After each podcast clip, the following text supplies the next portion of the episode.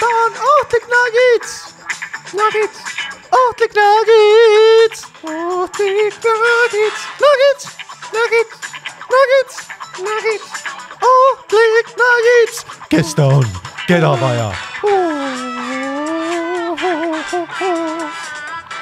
ma ju ütlesin, ma tulen fritüürist. pähe. ta on ohtlik nagits.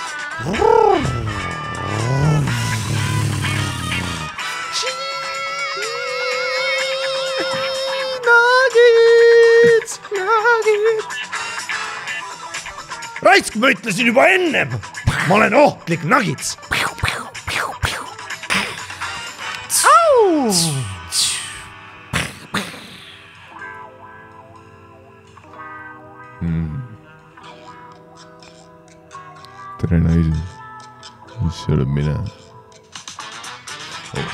Nuggets.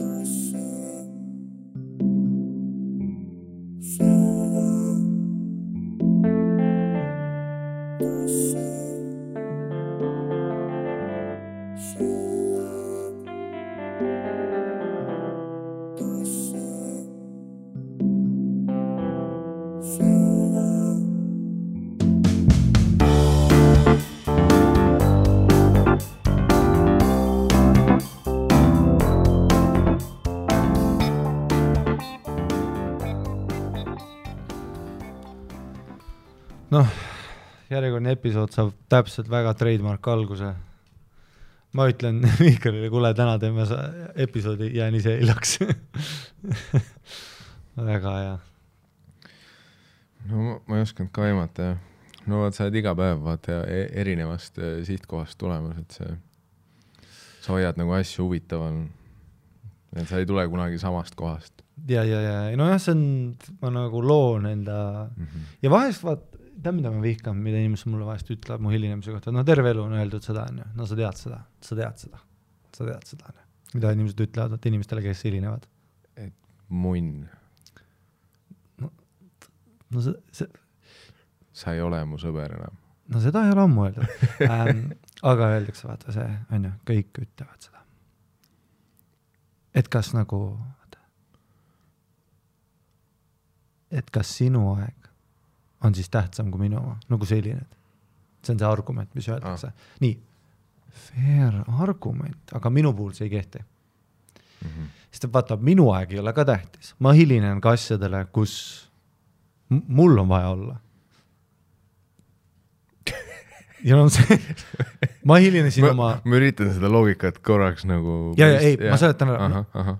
juba noorena, onju, sa tead, et ma helinesin oma kirjandile, onju, aga Pille, Pille nagu meie klassijuhataja, vaata mm. -hmm. oli champ, seletas vaata seal sellele eksaminaatorile, et vaata, Haril on äh, pere väga vutsis äh,, et ta tuleb, ta käib tööl, tal on, ema on Soomes, ta on üksi, ta on väga sihuke, et ta tuleb, ma luban, aga mis reaalsus oli, oli see, et ma kodus no käis äratus kell seitse nelikümmend, onju Mhm. ja ma vaatan kognitiivselt seda ja panen stopp, teades, et see on kirjandile nagu vaja minna, aga Mhm. türa, nii sweet ass uni oli too hetk lihtsalt.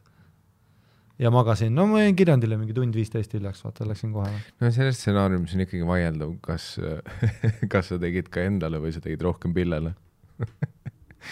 ei no too, et ma ei tea, et Pille cover'is my back'i. ma legit Jah. mõtlesin, et no kui ei saa, siis ei saa, ma mõtlesin, vaata, ma olen alati see vend, kui ei saa, siis ei saa. Mhm. no kui ei saa, siis ei saa. Ma olen kaks korda, ma olen elus käinud kaheksa korda teatris, mõlemad korrad on ja ka kaks korda on juhtunud selle mingi kaheksa-üheksa, mis iganes ma käinud olen elu jooksul, on juhtunud seda, et mind ei lasta nagu sisse ja mul on hea meel. ja ma tahtsin seda etendust teha, aga inshallah, kui ei saa, siis ei saa. no mi-, no mis me teeme nüüd vaata. ja siis läksid otse vappi ja sõid seal kõude, siis läksid, olid varem kodus, veel varem BF-i, no worries. ja siis noh, küsisid klassi, klassivennalt, et saaks koolis vaata läbi, et no mis juhtus. okei, okei. ei ma, ma arvasin, et kui sa ütled seda, et tead, mida alati selle peale öeldakse, siis ma mõtlesin, et see on nagu see, et mida moodsal ajal öeldakse, et, et Ari, et kas sa oled nagu mõelnud arsti juurde minna, et sul on tähelepanuhäire. ei, no see on uus vabandus, mis viimase kolme aastaga tuli. ma arvan, ma arvan, et ole vabandus, on no selles suhtes teised inimesed ei vabanduse eest, nad lihtsalt ütlevad, et sul on see. No ja see on nagu päris hea angle ka olnud, et, et ütleme, kui sa oled sihuke nagu Biffil on vaja öelda, siis ütled, vaata, no ma sain, noh, ma olin munn mingi kümme aastat, aga siis tuli välja, et ma ei ole munn, ma olen lihtsalt peast, ma olen lihtsalt väga haige inimene Mm -hmm. ja mul on krooniline helinemine, sihuke asi on olemas nagu krooniline helinemine. aeg töötab teistmoodi, mis on täpselt, kuidas ma tunnen. aeg töötab nagu teistmoodi, vaata mõni aeg, mõni päev on nii, et täitsa puts, viisteist minti ülikaua. Vaata mõni päev, kui tuled MyFitist välja, sa oled teinud, sa teed seitsme mindiga teed viieteist mindise sauna, noh, liivakell lõpuni, dušš, rahulikult oled telos siis vaatad, mida vittu, ma olen varem kohal. ja, ja mõni päev ei ole nii, noh samas mulle tundub, et su päev juba algab nagu eos sellega, et kui me paneme su graafiku kokku ja siis sealt on juba aru saada, et sa hilined. Et nagu ku- kui sa jõuad MyFiti kell viis ja sa ütlesid mulle, saame kell kuus stuudios kokku nagu, et noh, ma võin see hetk garanteerida juba, et sa hilined. okei, okei, okei, fair point, aga, aga ma ei olnud, ma olin MyFitis kell kolm, aga aeg käib teistmoodi, ma räägin, aeg on kell kolm relatiivne. ei olnud, ära valeta mulle. no Kadilt sul, sul tuli MyFit mõttesse kell kolm võib-olla. me võime küsida mu sõbrantsit, kes viskas mind ära kolm kolmkümmend, kolm viisteist, kolm kolmkümmend olin kohal. aga no, no siis te panite autos mingi nelikümmend viis minti tatti ja siis sa käisid all ehitushaabet No no ja siis sa olid kell viis. no oleks siis see, mis pigem juhtus, oli see, et ma jõudsin sisse ja vaatangi, et kell on noh, kaks viisteist, noh, kell on nii vähe, mul on Mhm. kolm tundi aega. ehk siis, ja ma teen tunniga, teen oma trenni ära nagu. ja ma nagu täitsa putsis, nii palju aega on. no ju siis hellan backerile, et räägime need keikad läbi, ju siis teen foam rolli rahulikult, all of a sudden noh, ongi putsis onju. Sprint rongi peale, jääd maha, klassik.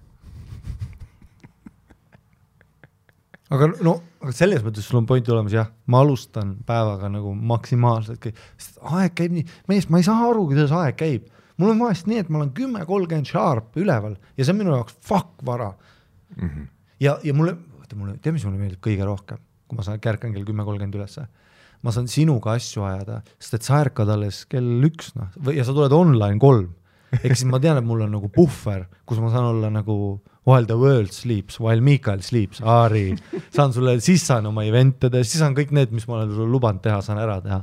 aga no kurat, kümme kolmkümmend on vara, no seda ei juhtu tihti, aga mõni tead, ega eile ka olin kümme viisteist, olen nagu, ei lähe telosse, ila ei voola, vaata, olen nagu sharp, teen ühe kohvi ära, siis hakkan raamatut lugema.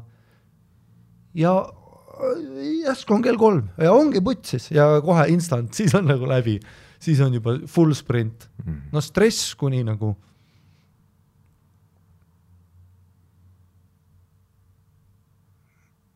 ja no aeg on suhteline, ma räägin, Mhm. ma ei tea. ei tööta nagu lihtsalt.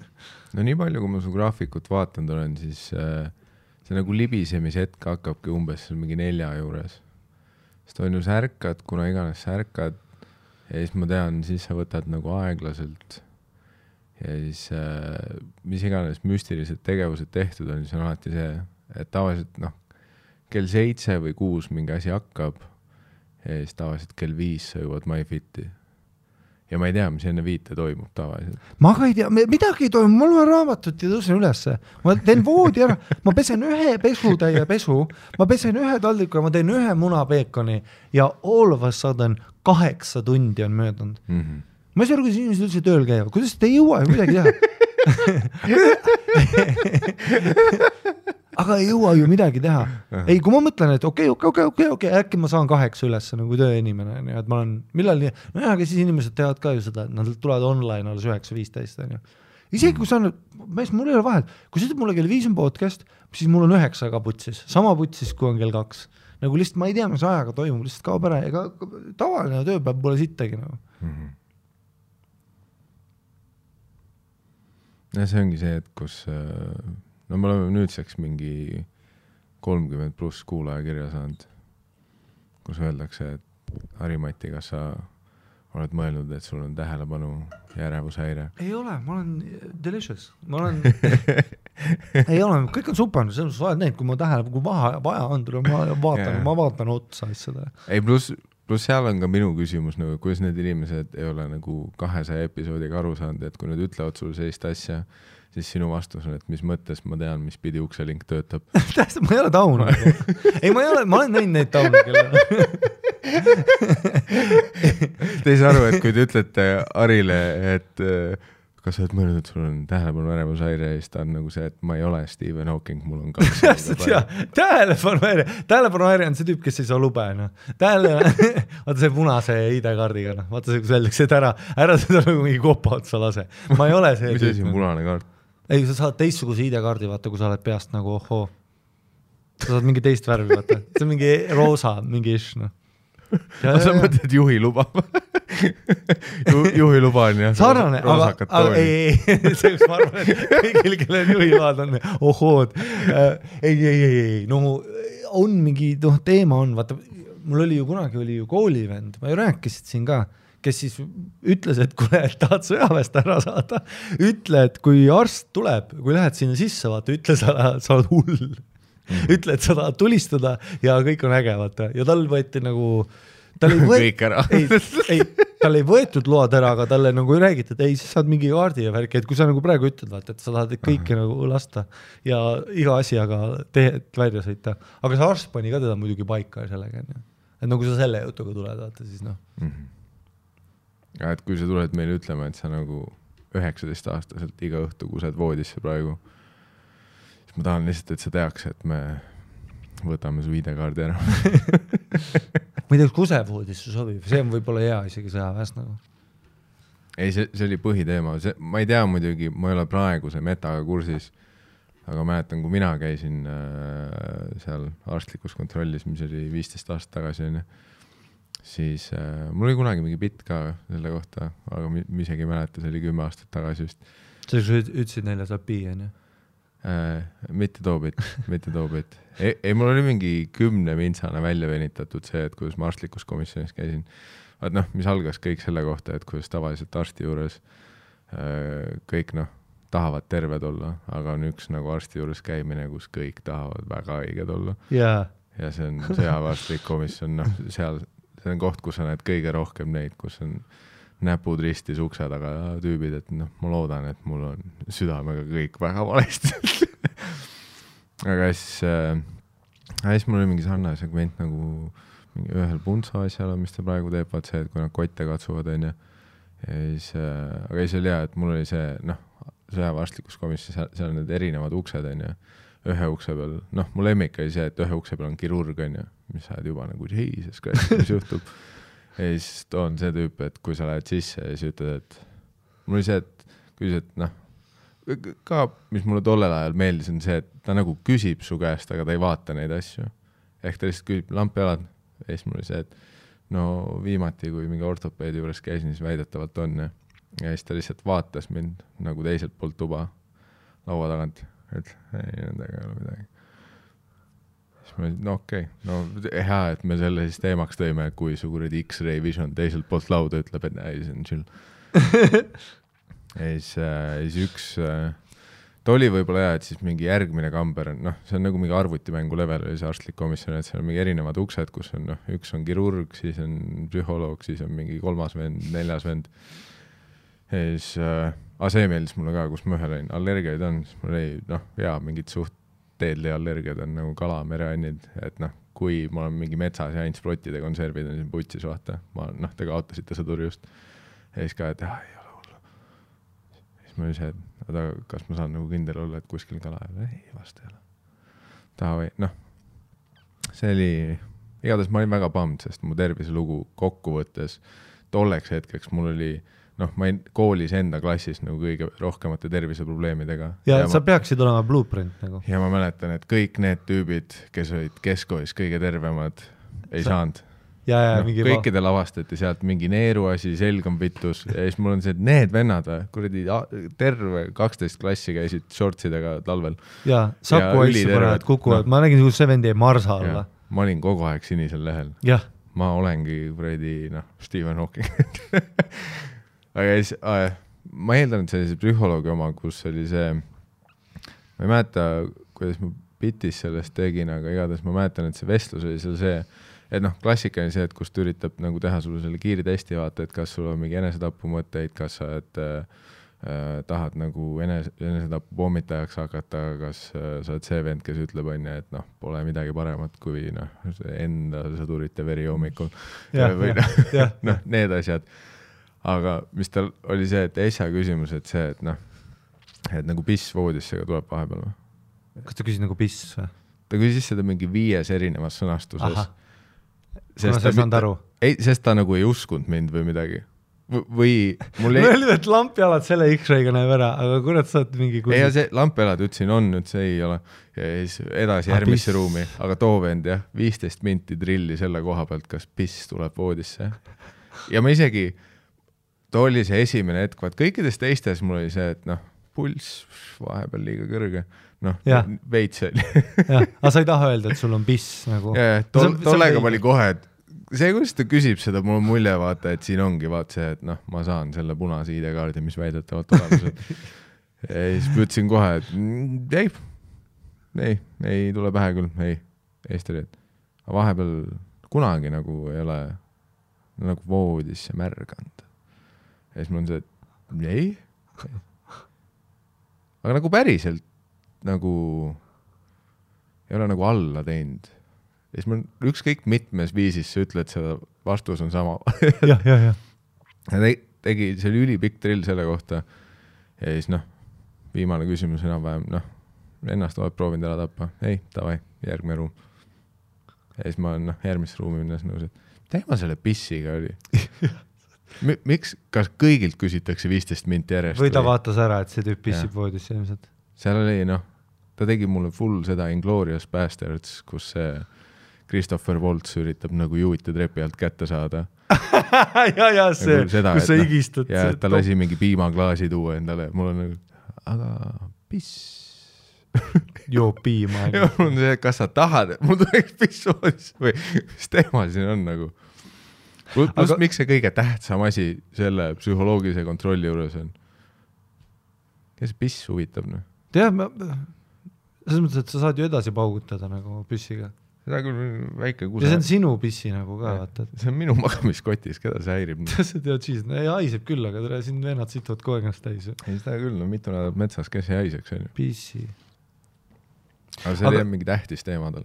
Huvitav peale seda juttu, kui nüüd me näeks seda koomilist nagu flashback'i, kuidas tegelikult asi oli. äkki sul oli lihtsalt full Austraalia kaart siin nagu, sa olid täiesti täis. see oleks väga hea, sellepärast, saad, mis värk sellel vennal on, sa oled täiesti täis, kus need li- tilgud. Pole voodisse, never heard of it. ja seal oli küll vot see, et sa pidid mingi kaheksaks minema sinna. siis ma mäletan, hommik algas selle hea asjaga juba, et kus äh, Tartus kuskil Puiestee tänaval oli see, et noh, ma ei mäleta, mingi a la sügis äkki või, või oli siis mingi varakevad, aga no see, et hommikul kell kaheksa oli pime veel ja külm. ja siis kõik tüübid seisavad nagu seal ukse taga ja siis ma läksin ka, seisin noh, nende tüüpide juurde, kes ukse taga seisavad. ja niimoodi järjest kogunes inimesi, et kõik vaatavad, aa, tüübid seisavad ukse taga. aga tegelikult sai juba sisse onju. Äh, ja siis oligi see, et mingi viisteist venda oli seal ja lõpuks tuli kuueteistkümnes tüüp, kes nagu vaatas meid seismas, jalutas ukse juurde, tegi lahti. Ja siis läks sisse ja siis kõik läksid tema järel sisse. Oh ja siis my oli vaat see korraks nagu, et kus kõik vaatavad nagu otsa ja siis kõik, ma, ma, olin kolmas vend. ma olin kolm, kaks venda seisis ees, ma, ma, hakkan nagu nüüd ise linki proovima, selles suhtes. Ma ei eeldanud, et nemad on punase see kaardiga. on. nii Eesti asi, koridor, mis, kus ei ole järjekorda, tekib järjekord, kuna me oleme nii nice people's. ei no see, vaata, see on usk teistesse inimestesse, et ju ta seisab põhjusega. No mitte ainult see, vaid Jah, ei, ma tahan, viis venda on ees, noh, ma, ma ei taha olla see tüüp, kes jätab ilmselge mulje, et ma kahtlustasin teid, sest mõtle, kui uks ongi lukus, ma katsun, uks on lukus, nüüd need viis venda vaatavad mind, onju. vaat see ongi see hirm, et siis sa oled nii munn vend, et aga sa, kas sa arvad, ma olen ahv sinu arust või Jaa. et ma seisan niisama nagu down siin või? see on nagu see, kui sa oled seal kuskil keskmise saare peal Kristiine ristmikul ja sa oled ammu vajutad nuppu ja tead, tuleb see vend, vajutab ise. sest nagu, kas sa arvad, et ma olen nagu täis puudega, et lihtsalt ootan saarel, millal asjad samas juhtuvad? seda ma teen ka vahepeal, sest vahepeal mul on selline tunne, et, et ma ei saa aru, kas see masin töötab. ei no see, ei mul, seda mul,, on sisemine usk, et kui me mitu korda seda vajutame, siis ta läheb kiiremini ei no mu lemmikasi elus on see, et kui näed, et see tuli ei põle mm. -hmm. tead, mingi Pihv ootab seal hämmingus, miks kõik sõidavad ja siis vajutad ja läheb, tead, kui läheb kohe roheliseks, siis tead, vaata selle tule sa, kus noh, sa ah,. samast kategooriast, mida põhjendamatult endast välja, kui rong, ükskõik mis pidi, kas ta on peatuses, sõidab peatusse ja kui keegi lihtsalt seisab selle ukse ees ja ta ei vajuta seda nuppu. See ajab mind nagu, kas sa arvad, et see on Star track siin või? ja nad alati seisavad täpselt selle nupu ette, aga nad ei vajuta seda. Ja nüüd mul on see, et okei okay,, esiteks nüüd ma pean nagu läbi sinu minema, et seda nuppu vajutada. Või jah, mis sa arvad, et need uksed tulevad ise lahti, miks sa arvad, et see uks muudab värvi nupu juurest miks sa arvad, et roheline nupp, mm.? Mis enne tri- ei olnud roheline, see tegi piiks, nüüd on roheline, mis sa arvad, et see tähendab? kas, kui sul tuleb internetis pop-up ette, sa ei oska seda ka kinni panna või? ahv aga tead, mis mul ükskord juhtus või? mul juhtus Ateenas ju seda, et sõidan metrooga ja olen veits purjus, vaata, panen, lähen hotelli metrooga, mulle meeldib välismaal metrooga sõita. ja sama asi, et olen kivis peaga mingi kivis purjus, nupp on ees, vaata. mm.. aga tegelikult oli ukse kõrval, ta olnud nagu ukse juures, aga arvan, et see on see, see on mingi emergency stop, vaata, mingi mm. korraks käis mingi kell, aga siis ei käinud, no siis tulid uksed lahti nagu peatuses ikka. siis ma kõndisin paanikas edasi. aga no ma vaju-, ma vajutan aga ülipaljudes ühistransportides see näebki, vaat äh, ma tean, et noh, Tartus oli ka see klassikaline, ma ei tea, tegelikult Tallinnas võib-olla on ka mingi osadel asjadel ikkagi tegelikult see, et sa pead justkui seda stopp-nuppu vajutama, et üldse peatus tehtaks. aga see stopp-nupp näeb välja täpselt nagu see paanikanupp, ta on Ai, suur lapsena- punane nupp. lapsena ma mõtlesin, sest kunagi olid kõik punased nupud nagu see, et siis, kui sul on vaja nagu hädamaandumist, sa situd ennast bussist täis kohe et palun tõmmake siin koomale ja ma jooksen Angerja peatuses kuskil putka taha sitale. no nagu autol oli kunagi see suur kolmnurk ja noh, see ainus kord, kui mu vanemad vajutasid seda mm., kui mul oli nägu ära puretud ja me haiglasse panime. ehk siis jah, kui sa oled välismaal ühistranspordis, siis on ka see, et noh, vaat korraks on see, et fuck, ma ei tea, see on suur punane nupp, kas see on nüüd hädaabi või see on see, mida me peame tegema, et siin maha minna. Sest siis ma tunnen ka ennast nõmedalt, kui ma nüüd ei vajutanud seda, sest ma arvasin, et see on hädaabi, aga siis buss sõidab peatust edasi, sest ta on nagu see, et keegi ei vajutanud nuppu ja mul on see fuck, ma arvasin, et see on hädaabi nupp on ju ja siis ta ütleb, no loll oled. järgmine peatus on getos. ja järgmine peatus on jah, seitse kilti eemal, sa oled nagu fuck, ma arvasin, et see on ühistransport, et peatused on lähemal lähedal üksteisele. aga, sa olid seal Järtsis, anyway, sa olid koridoris Järtsis, siis lähed sisse. aa jaa, see üks tüüp tuli, tegi ukse lahti onju kõik viisteist tüüpi tunnevad lollilt ennast. aga vaat nende olukordadega on, vahepeal on see inimesed, kes nagu seespool majas on, teevad ka seda vingerbussi. et nad Kui- ei kutsu. ei, kus on mingi vend, kus esimese juures oligi uks lukus. aga vaat mingi hetk õues on nagu chat, rahvas koguneb ja seestpoolt keegi teeb nüüd lahti. Aga ta ei tee seda ust lahti, ta teeb lihtsalt, liigutab vaikselt snepperit, et see on nüüd lukust lahti ja ta nagu eeldab, et inimesed peaks teadma nüüd, et saab sisse. et see võis ka see case olla. ei no iga kord, kui ma olen Eestis arsti juures käinud, on alati see, et sa istud seal selle tüübi, see, seal on kolm tüüpi istuvad, sa istud ka sinna, sest et nad on kõik selle ühe ukse taga mm. -hmm. ja siis tead, uks tuleb lahti, sõde vaatab, et m- must olen nagu, et aga see on ju see arsti juures ootejärjekorra klassikaline nali, et kui sa lähed, koputad uksele ja teed lahti ja siis nad on nagu see, et persse küll, me kutsume teid. sa oled insane või? ja kui sa ei lähe ust koputama, siis see on see case, kus ta teeb mingi hetk ukse lahti, ütleb, mida sa niisama istud siin, kui sa oled kohal, siis koputa. arsti aeg on nagu noh, job-job ja siis ei no igatpidi sa ei saa võita. ja no tere, kust ma tean, et need kolm venda on full no, ADHD-s siin istuvad, noh. ja, ja, ei igatpidi, kui sa koputad, sa saad sõimata, kui sa ei koputa, sa ei saa sõimata. See on nagu sinu kolmekümne kolme protsendise sotsmaksu juures nagu standardpakett. ei, Eesti riigi suhtumine nagu maksumaksjasse I love it nagu just täpselt, kui sa tarbid nagu riigiteenuseid, nagu arst on kõige hullem, sa saad alati vastu piki päid, noh, sa võtad valest kohast sussid äh,, admin full vihkab sind, seal ukse taga saad sõim-, noh, nad annavad nagu mõista, et ära siis nagu Mm. Ära üldse järgmine kord hakkagi pihta ja sellepärast Eestis iga diagnoos on see, mul on kaks nädalat jäänud, avastati, et ma olen kuradi inimvähk juba. ja siis on see, miks sa varem ei läinud, no tule ma kardan. No muidugi selles suhtes on the record ma pean ütlema, et nüüd, kui ma olen perearsti vahetanud selles suhtes ja ma tean, mul on nagu noh, vaat ma elan Hamptonsis praegu onju. momendil ma olen oma elus seal, kus ma elan nagu kõige paremas rajoonis, mis Eestis on. Seal on, Mailis Reps elab seal ja mina Koit Toome. noh, kõik kõige ägedamad, rikkamad inimesed elavad Chris Corner, jah, ja selles suhtes ma ei saaks seda lubada, aga ma noh, ma lihtsalt äh, äh, abiellusin äh, Araabia šeigi tütrega. no Schwarzenegger abiellus Kennedytega mm, -hmm. nii ta sai poliitikasse movie teha. ma te-, ma tegin suht Schwarzeneggeri teekonna, kus tema tuli Austriast USA-sse, ma tulin nagu Tartust Tallinna ja tema abiellus Kennedyga ja ma abiellusin Eesti võ- võ- nagu noh, Kaljulaidudega Jah., noh, ja, Kersti Kaljulaid elas ja nüüd läbi selle ma sain tolle piirkonna perearsti endale, kus öeldi seda, et nimistu on tegelikult täis, aga siis ma ütlesin, et minu abikaasa on teie nimistus, vaata, et tegelikult tahaks väga olla nagu samas, onju. Claus. pluss meil tuleb kohe beebi. noh, ma lihtsalt üritasin spice up the deal'id, onju. ja siis, ja siis oli see, et okei okay,, siis me tee-, siis ta oli see, et okei okay,, teeme erandi, et noh, siis ma pigistan su sisse, vaata, kuna sul on head põhjendused, onju, et okei okay,, sa elad jah, siin täpselt samas ja su abikaasa on meie nimekirjas ja suur patroon.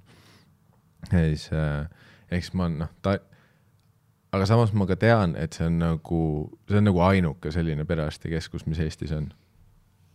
ja see on puhtalt sellepärast, kus kohas ma elan, vaat see on piirkonna järgi Mhm. Ja no ma tean, et kui sa oled Lasnas, nad annavad sulle nuga perearsti juures, aga mul noh, aga for the record ma pean tõesti ütlema, et see on hea perearstikeskus ei no. meil oli Viimsis see vanahaigla, Viimsis on ka fancy, aga Mhm. tooti oli meil mingi vanahaigla, kus oli full no trauma nagu, kuigi mul perearst oli okk, onju, Mhm. aga need spetsialistid on alati mingi Mhm. täiesti fakt. ei, mul oli ka noh, piirkonna perearst, mis see oli okei okay,, aga ükskõik, mis sul vaja seal teha oli, täielik nightmare. ongi, et noh, eelneva Tartu kogemuse põhjal mul oli, no okei okay,, Tartu omast on ka tõenäoliselt hullemaid, aga noh, see, kus ma praegu olen, see on Tartuga võrreldes noh, seventh heaven. Seventh heaven. et mul oli ka see vana trauma, mida sa kirjeldasid, vaata see, et igatpidi karjutakse su peale, sa ei saa aega, miks sa siin üldse oled. mul mul-, mul sõimati see... ükskord, mul käis ükskord niimoodi, et sõimati nägu täis mm. -hmm. ja siis sain ju vale hammas suretati ära. Nagu terve hammas suretati ära mm, Mhm. -hmm. ta ajas sassi, vaata, ta keeras selle tagurpidi selle X-ray siis. pandi see hõbeplomm sisse siis ei, lihtsalt suretati, on läinud lihtsalt, tõmmati välja ja siis no ei öelda sorry ka, ei öelda sorry ka, vaata. mm. -hmm. lihtsalt tule siis järgmine kord ja siis saad uuesti kaks kõrvakiilu ja siis suretavad õige hamba välja. et kui sa, kui nemad fuck up ivad, never an issue. aga okei okay,, sorry, ma segasin vahele. aga no lihtsalt long story short ma pean ütlema, et kuigi ma situn Eesti meetsüsteemi peale suht palju, siis äh, ma räägin lihtsalt teiste perspektiivist, on ju, enda eelnevatest, see, mis ma kõrvalt kuulen, on ju, mis ma nagu raskemates piirkondades elavate inimeste käest kuulen. aga jah, on ju, et, et keegi ei hakkaks mind silmakirjalikuks kutsuma kunagi tulevikus, siis jah mi,, minul on õnn olla selles perearstikeskuses, kus on kõik staarid koos, ülimõnus koht. no sa ütled seda sellepärast ka, et teil on seal korralik lobitöö käinud, tussikat käib seal iga kord koridorites ja noh, Nõmme perearstikeskus. ei, jah, ma, ma olin alguses, ma, olin isegi üllatunud, vaata, keegi ei karjunud mu peale, päriselt nagu kutsuti uksest sisse ja ta nagu kuulas ja päriselt äh, aitas, onju. ja siis, kus mul oli, ma küsisin ka perearsti käest, vaata, et aa, et kuradi sünnläbis tehakse. sa küsisid kuradi sünnläbist jah? ma noh, ma, ma olin too päev Madisega palju hänginud, siis ma nagu kuradi sünn sünnis? ei no küsid jah, kuradi Synlabis äh, on äh, vot november on meestekuu ja see värk-värk, et noh, mul ka vanust nagu teate, kolmkümmend pluss on ju, et nagu sa näed sealt äh, arvutiekraanilt, et, et, et mis sa arvad, et kas ma peaks, vaat see on see mingi tasuline, aga noh, meestekuu puhul tehakse vaat soodukat on ju, et see on mingi sada kakskümmend euri on ju. et ma ei tea, mis nad teevad seal, aga mul oli see, et noh, ma olen mees, ma olen kolmkümmend pluss, kas ma peaks minema. ja siis ta oli, mulle meeldis tema ausus, ta oli lihtsalt nagu, et noh, ei kui sul midagi vaja on, siis tule siia. et me teeme kõik needsamad asjad, mis seal, lihtsalt ütle, mis, mis sul vaja on. ja no ja mina läksin Synlabi, öeldi, et ei ole vaja, kui peale Mhm. seda, kui ma maksin nagu adminile ära, siis arst ütles, mida sa teed. ja siis ma paningi, ma panin sinu loo enda peas kokku ja selle, et noh, ma päriselt küsin ka, sest noh, ma, ma ei tea, vaat kogu aeg, ma ei ole ka kursis, mis piirini minu nagu see sotsmaks viib mind, onju. vaat seal on alati kuskilt jookseb see piir. ei, nad ei ütle kunagi sulle. jaa, et nagu kuseproov nad on, ei, see on muidugi hinna sees. ja Ma- siis kohe, noh, ma käisin sünnimärki kontrollimas, see oli noh, nelikümmend euri läks täna. sain teada, ei ole hinna sees, et noh. mul oli kui- sünnimärkide vaatamine ei olnud sees, aga mul on üks sõber, kes käib korra aastas krüoteraapiat tegemas, seda Joe Mhm. Roganit, see on sees. see on ja veider, et nagu minu arust noh, rest in peace, Tooteg Revo on ju, kui me ta kaotasime, siis nagu hästi palju öeldi, et kontrollige oma sünnimärke melanoom, särgid, värgid on ju, ärge võtke päikest. ja siis äh, mul on nagu sitaks sünnimärke ja siis, kui ma käisin perearstile näitamas neid äh, I shit you not nagu asi, mis ta ütles, kui ma särgi seljast võtsin, ütles, on tõesti palju sünnimärke. ja siis mul oli noh, näed, ma ei valetanud süda peksab kohe. ma ei valetanud, nagu selles suhtes Miikael Meemaa, tead, et mind saab uskuda, ma ei valeta kunagi sulle. Ja, aga siis oli jah, nagu see, et aa okei okay,, sealt jookseb see piir, onju. pissiproovi ma sain tasuta anda, sünnimärgiproov, onju, raha kohe. ja siis mõtlesin jah, et äkki Synlabis tehakse mingeid asju, vaat mida perearsti juures tasuta ei saa, aga siis ta ütles mulle ja vaata, et noh, no muidugi, et sünnimärke vaadata ja siis ta pidi mind ilma riieteta nägema, nii et ma eeldan, et ta selle põhjal ütles ka, et Jesus Christ, sul ei ole kuskile kontrolli kiiret, sul on noh, silmaga näha ta ei öelnud seda, aga ma eeldan, ma yeah., ma eeldan, et see oli, see oli see baas onju. et noh, et ei nagu noh, süün läbi peaks igast nagu flaberid minema, kes on noh, kellel tuleb piss voodisse. ah, see, kas ma seda räägin, mul kunagi, vaata see, kui see vale samma, vale hammas välja suretati, see oli nagu üks asi onju. aga seda mul oli kunagi niimoodi, et läksin lapsena ka ortopeedi juurde ja mul on ka, mul on vasaku õla peal mingi muna, Mhm. vales kohas muna onju ja kõva muna ka. ja no lapsena juba oli, vaata, vaatasin, mida vittu, mul on nagu legit sama suur muna kui see, mis see on, mis kont see on? tead küll, siin Achilleuse juures meil on kaks konti, noh. Mhm. no kõigil on kaks konti, mul on siin kolmas. mul, mul on, ma pean tunnistama sulle, mul on nagu jalalaba anatoomia terminitega väga halvasti. no, ma oskan öelda suur varvas ja väike varvas. aga no sul on palju neid HDD-sid ka nagu äh, mi- mitte see muna, mis on suure varba juures, vaid see, mis on seal üleval üleval Ahilka juures nagu. Mm -hmm. ja ma tean, mul on siin muna, lapsena juba märkasin, paremal ei ole, vasakul on. ja siis lähme ortopeedi juurde kõigepealt, et saada mingit äh, jala, proovisime neid põhjasid, mis korri-, Mhm. vaata lamp jalgas jaa. töötajale korrigeerib. no ja ortopeed vahepeal kirjutab need äh, rullikutega sketšersid välja, mis põlevad alt. ja, ja need, need, mis need olid, wheels'id mis astudes nagu strobosse lähevad. ja kompass on taga. ja siis sai, kus ortopeed ütleb, et teie lapsel on kindlalt nagu tängimaid jalanõusid vaja. teie lapsel on vaja leekidega Harley Davidson. ja ortopeed kirjutas punased Air Jordanid välja mulle. ja siis vaba muna. ja siis me proovisime neid põhjasid asju, onju. Ja tule mulle ei meeldinud, ma just kunagi rääkisin, ta ütles ka jooksin vaata kilts ära, jalad valutavad, põlved valutavad, no see terve keha peab ümber kasvama, onju. ja Jaa,, jaa. ja no ma olen sada üheksakümmend kaks juba pikk, vaata see on. põhimõtteliselt breketid su jalale nagu. äge, jah, viskasin need uttu. ja siis lähme mingi arsti juurde selle munaga, lihtsalt huvi pärast vaata, ega ma ise ka mures ja valutab vahepeal ja tead temperatuurile vastab või ma ei tea, no lapsel lihtsalt veider oli. ja siis oli ka, lähme teeme proovi ära. noh, mingi arst vaata mingi, vaatab paberit välja, vaatab, ohoh, see on kasvaja. noh, no kohe ja siis kakskümmend neli tundi oleme kodus vaata EMS-iga nagu noh, EMS-il noh tellib hauakivi, vaata ma mõtlen siis rest in peace onju. ja no ma kirjutan kirja vaata, et armastan ema, õde, kahju, et ei suhelnud rohkem. noh,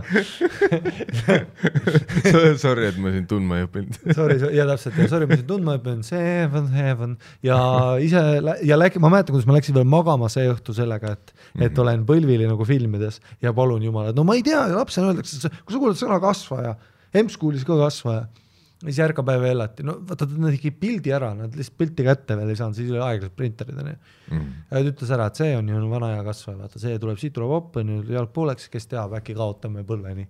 noh, mingi sellise ripi, äkki Blade Runner süda ja äkki kuradi see Yamasaki. Oscar Pistorius. ja tapan oma naise ära pärast. süda peksab, vaata, jään magama, no või ei jäägi magama, süda peksab ja teen niimoodi palvetan nagu Jumala poole, Mhm. nagu Jeesus, please hook me up onju. ja siis järgmine päev hellab arst, et tulge uuesti, vaata nüüd on see, nüüd tulge uuesti. ma ütlen sõpradele tšau, vaata Rexile ütlen, olid tore onju, sa olid väga armas. noh, et nüüd on see, me läheme teist korda arsti, nüüd on see, kus ma olen seal selles vaata, ema nutab kõrval, saadetakse vaata, ema lükatakse ära, vaata mingitest ustest edasi ei saa ja siis saak käima onju, no ma no, arvan, et see ja siis äh, ei ütle telos ka veel, aga laseb kohale tulla, siis ütleb, aa tead, Pillis ütles, see on lihtsalt, sa oled lihtsalt noh, see on lihtsalt kasvanud veits veid, ega see ei ole midagi hullu, vaata see on tavaline kont, vaata kui noh, ma arvan, sul valutab sellepärast, et noh, lihtsalt tee jalga tugevamaks, tee kükke ja tee juudemed no.. meil oli hauakivi tellitud, Rex oli juba nagu ukse peal jooksis jär- järgi onju. Et no see on ka äge kogemus, mul see hambakogemus ja see on nagu kaks sellist Eesti Haigekassa nagu supreme kogemust. ja ei, me kunagi vist ei nendest kuradi ortopeedilistest haldadest rääkisime. Ja kui, kui ma olin noor, mul oli ka täpselt see, et ma käisin seal mingis asjas ära, kus jõhkralt mõõdeti onju, öeldi, et sul on üks puus kõrgemal, teine on äh, vasakul. Ja siis äh, lükati need äh, mingid noh, puidust klotsid alla ja siis noh, mingi nädal aega suutsin käia ja siis oli nagu, et no ma, ei, ma ei suuda. mul hakkas kõik valutama. aga mulle meeldib jah see, see oli ka mingis, mingis paketis oli ka, et ma töötasin tööandja jaoks, kellel oli le leping äkki mingi Novamed või those mm, Mhm. -hmm. tead need mingid erapraksised, no nagu Synlab ja värki mm, Mhm. -hmm. mitte erapraksis, vaid era whatever, see sõna on onju Linnamäe. erakliinik ähm,. ja siis tead, lähen sinna ka mingi paketi sellega ja täpselt see, nagu sa ütled, vaata, et ta oli mingi pool kiropraktik veel, ehk siis ta lihtsalt tegi niimoodi, näe-näe-näe, siit, siit, siit, puus kõrgemal, sul õlad siin, no lihtsalt näitab asju, mis sul on putsis. no lihtsalt röstib sind põhimõtteliselt, vaata. ütleb see käsi, vaatab sinna, onju. ja siis teeb mingeid ägedaid rakse, ülivalus on mul siis ütleb näe-näe-näe, siit, siit, siit, siit, siit, näe-näe-näe, siit, siit, siit, siit. ja siis ma ei tea, kaksteist minti istub, ütleb, et kõik on valesti, vaata sul on üks puus kõrgemal, ütleb, et nelja, et, et ujuma pead palju, see on alati põhiasi, et ujuma pead palju ja et neljakümneselt võib-olla ei kõnni. Neil on jah ujulatega mingi veider diil, Neil on mingi diil jah, arvestades, kui vähe Eestis ujulaid see on on. mingi back-end. Eestis on mingi kolm ujulat ja need on slam-packed kogu aeg. Eestis nagu ujumisega tegelemine on üks kõige tüütumaid asju, sest meil on nii vähe ujulaid ja nad on kõik nii täis kogu aeg. see on nagu nojah, seda kõik arstid ütlevad, no ju siis ujunud. ei no Nõmme ujula on nagu hommikust, noh, kõik avamiskellaajad on Nõmme ujula slam-packed. Kui sa tahad rahulikult ujuda, siis on vitus, vaata, seal on alati need mingi Jüri Ratase kehaga kuradi suure paagiga tüübid, kes hüppavad kuradi nagu delfiin vette ja siis ujuvad ülikiirelt, vaat sa oled alati nagu see vend teeb kümme sigarit päevas ja joob ainult õlli nagu, kuidas ta kala on. ja ta paneb tund kümme Jah. nagu jutti. ja siis, kui ise üritad rahulikult ujuda, siis sa tead, et need vennad on kuskil varvastes sul ja siis nad üritavad külje pealt mööda tulla, aga kui nad on nagu fucking land whale, siis ta nagu sõidab sisse.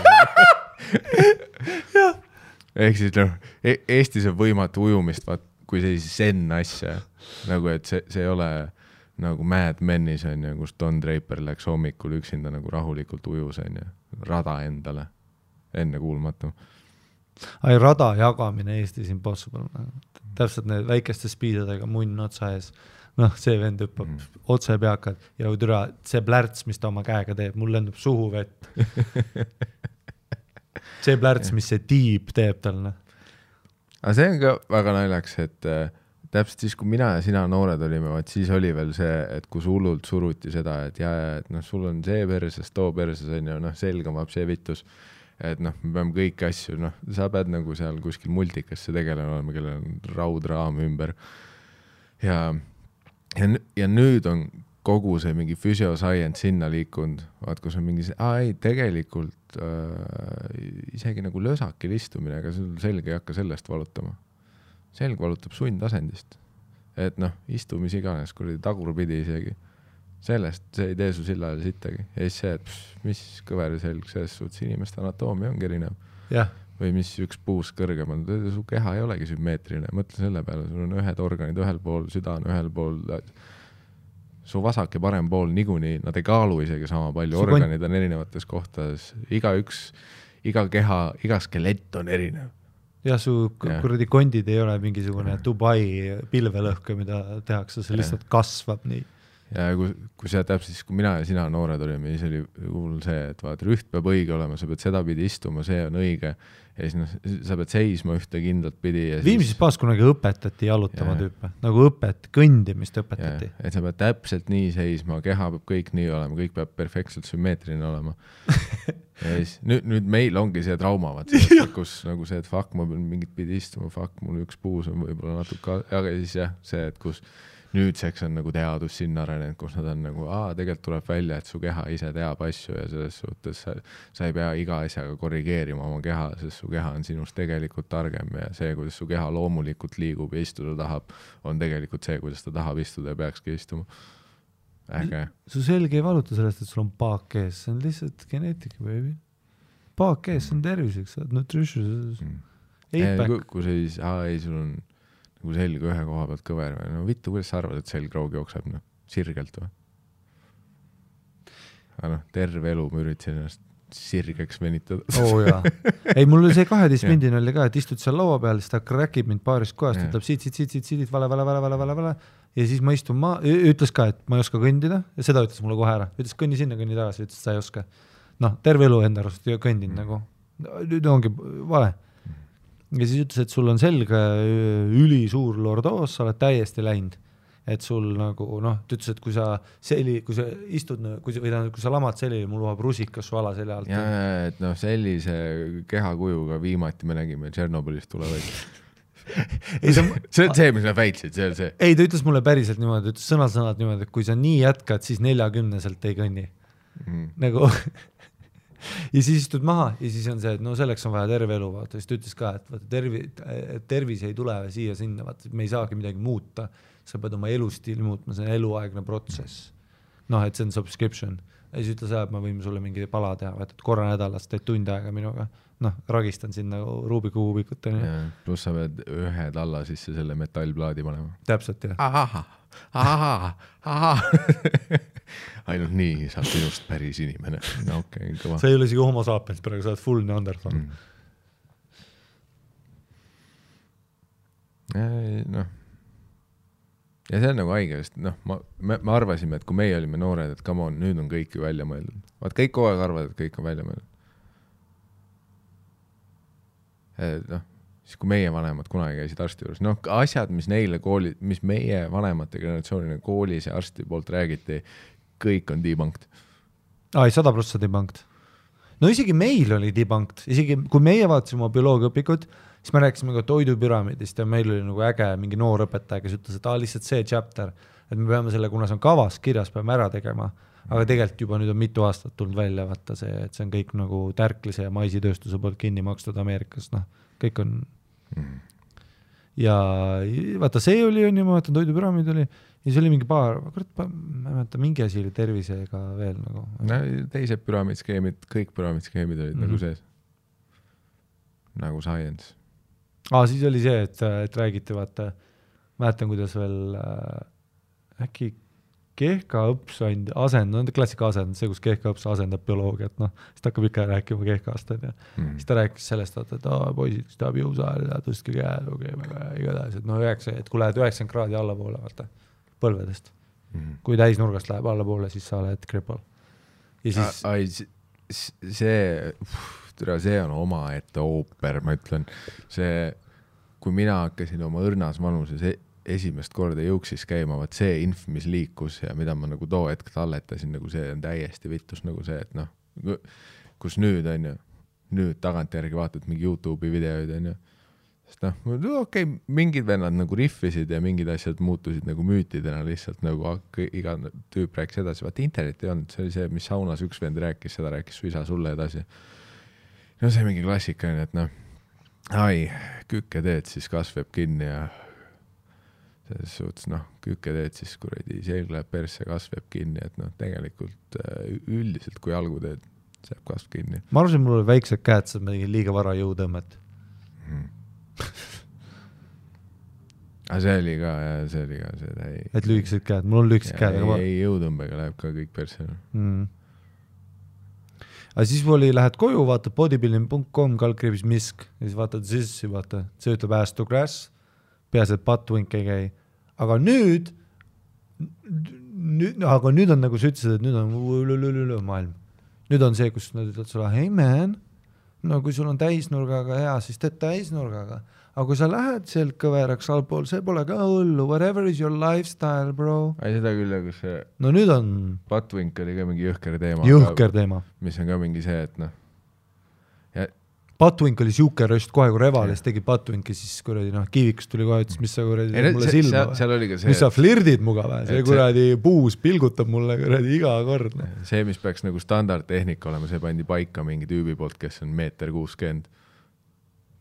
arvad, et su skelett ja kuradi poole lühemad jalad ja täiesti teises proportsioonis puusad töötavad küki liigutuse ajal täpselt samamoodi nagu mul, kes ma olen graatsiline sinine kuradi avatar. kurat, seda ma ei olegi mõelnud. see on jah fair point, sellele ma too, et üldse ja ei mõelnud nagu, et õigus, see ka veel ju, et täiesti leverage töötab ju täiesti teistmoodi. mm.. ei seda küll, et me- meie skelett on täiesti erinev ja siis sa ütled mulle, et see kuradi meeter viiskümmend rekordi omanik, vaata, vaat see on perfect tehniik. ja siis mäletan, noh, mul on aastaid see, et vittu, miks mul igalt poolt valus on, aga ainuke asi, mida ma ei tunne, on oma nelipealihas. Mm -hmm. Äge nagu jalg ei kasva, aga peale jalapäeva on alati ülivalus olnud. no mina ei saa rinda teha, mina ei saa rinda piimhapet täis, pole kunagi, mul pole kunagi rind valuski olnud, sest et ma teen kohe õlgadega, vaata mulgu ja mul on tiivad ka taga ja no ma ju lendan ära selles mõttes, et noh, sa tead, et kui on nagu väga tuuline, ma kõnnin veits aeglasemini, sest tere, ma olen legit see kuradi puri, noh. ja mul on alati ja õlad on alati valusad, ükskõik äh,, mees, ma teen piitsa, ma ei tunne piitsa järgmine päev, täiesti fresh no väike nugget siin, ei kasva, ei ole val-, ma ei saa tämmi tal teha, ei ole ühtegi mikrorebedat, aga mu õlad põlevad. mu, mul on alati, ükskõik mis asi, mul on alati õlg, ma ei tea, miks ja ma proovin, ei ma proovin erinevaid asju, lased seda rannet veits läbi, et siis rinnalihas rohkem töötab, ei no ta on kõva harjutuse ajal, aga mul õlg põleb. õlg on see, mis põleb ja aga see on ka lihtsalt see, et see on täpselt, kuidas su keha ehitatud on, onju. See võiks olla see, et kui see episood välja tuleb, siis Sten ja Jorks tõmbavad kõned peale sulle, ma tean, ei no siin on fucking, noh, sa saad sa tead, et iga Mark kord, kui ma Ribeto uue raamatu hardcover'i, Sten paneb posti juba sulle. jaa, väga cool ja Sten üritab mulle müüa mingit tasakaalu sõrmustega, viissada euri ja siis sa oled rohkem kuradi pH on paigas. ja, ja lõpeta valeinformatsiooni oma kuradi perse söömis podcast'is avaldamine. ei no Sten ütleb iga aasta, üks aasta ütles BCA-d ei ole olemas, järgmine aasta ütles ilma nendeta ei suregi. Noh. Pluss kas sul EA-d on üldse või? ja, ja täpselt ja, ja nüüd siis on no, sa jood tavalist vett või, kui sa saaks sinist juua? no Sten on see, kes alati räägib mulle lugusid, nagu ma ei oleks kuulanud sedasama Rogani episoodi. kus ta on mingi Hiiu mees, kus vaata, sa ostad vaata plastpudelis poest vett, arvad, et seal on mineraalid, see on kuskil Tai kuradi laadungi peal olnud ja noh, päev enne Rogan rääkis sõna-sõnalt sama, vaata. siis ma noogutan kaasa väga kõva ja su info on ka lahe. Aga noh, ja nüüd selle peale ta plahvatab ka, vaata. et ta ütleb, et ei, ma ise lugesin enne Rogan, noh. no igatahes iga asi, mis ma ütlen, ma tean et siit tuleb mingi uus asi, no aga, aga samas no see, ta on mu ainus sõber, kellelt ma küsin ka, sest et ma tean, et tema luges see aasta seda artiklit. ja ta, ta on seal kuradi nph.puu.me, et kuskil vaatab uusi artikleid selle kohta, et nad leidsid viis tüüpi, panid nad seitsmeks aastaks rinnalt tegema ja nüüd me avastasime selle, et tegelikult kui sa paned pingi sellise kalda alla ja tegelikult kui sa ei tee üldsegi, kui sa ei tee nagu sirge kangiga, vaid sa teed selle kangiga, kus on sees mingi jõnks, vaata, mingi veider jõnks nagu see, et sa saad oma rinnakorvist veel sügavamale minna, siis äh, noh, tegelikult see on see, mida sinu, sinu rinna jaoks vaja on.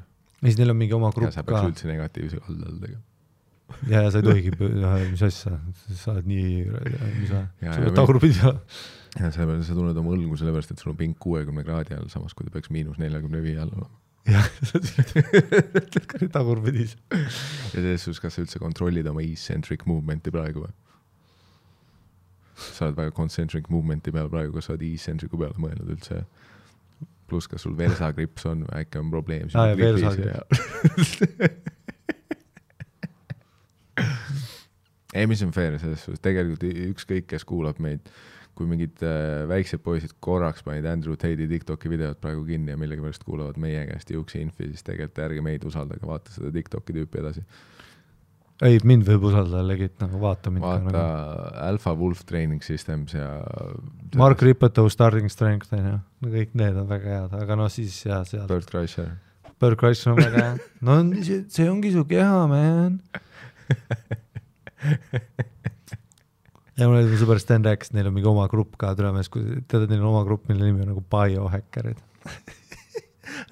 tere, vaata see, et nerdid on nüüd nagu jacked on ka nii naljakas, nad on kõik prillidega ja neil on kõigil ülisuured kehad, kõik teevad nagu tõstmist, onju mm. -hmm. aga siis nad koos, noh, full Dungeons and Dragons kuskil vaata kelkis järjest räägivad oma aminohapetest lihtsalt. me häkime mees ei, samas see on äge, samas see on äge, no. Revenge of the Nerds, vaata. ja ei no jah, täpselt, et noh, vaata, see on see, see on see, mis ma olen alati rääkinud, et, et jõuksis kõige suuremaks said ikka need tüübid, kes tulid märkmikuga kohale. et ei see vend, kes on higine ja nende vanu maadlussaabastega ja ta joob lihtsalt puhast piima pärast ja maal on ja ta on suur alguses, sest et ta on terve elu teinud sellist asju ja ta on loll, et ta suudab suruda ja niimoodi, onju. ja noh, geneetika on hea. ja geneetika on hea, aga see märkmikuga tüüp, kes rahulikult teeb sooja nojah, pluss see nende boksi ja sussidega see tüüp, vaata, neljakümne viieselt vaatad ta trepist üles. jah, stiff as a board. seal on ka see ja sa kuuled neid raksa nagu sa nagu, et okei okay,, võib-olla see, võib-olla see küki plahvatuslikkuse harjutamine iga päev nelikümmend viis aastat nullist. jah, otse inertsiga alla. Andrei, sa ikka, Andrei, sa ikka tead, et betoonõlg ei ole kompliment, onju. ei, see on tugev õlg, aga türa see ei liigu, sa ei saa enam kirjutada, sest et sul väike näpp suriseb. sa ei saa magada. sul on närvikahjustus. et no algu-, jah, alguses ta rebib, ei ta tõesti, ta rebib. ei, pluss see näeb üliäge välja. see näeb äge välja, ta rebib ja ta on higine, ta on higine. pluss selle pluss on ka see psühholoogiliselt, see paneb sind tahtma veel rohkem teha, vaata. Et noh, märkmikuga ja nagu kontrollitud tehnikaga tegemine, see on nagu psühholoogiliselt raske, vaat see ei anna sulle sellist kikki. no siis mul ei olegi enam märkmikuga. Endal on palju motiveerivam nagu noh, vaadata seda kuradi peeglist, seda kuradi eurotreeningut. ma tegin täna saja kahekümnega nagu nullist jõutõmmet ja panin veel selle naiste kangi, et siis raskused näeks suuremad välja.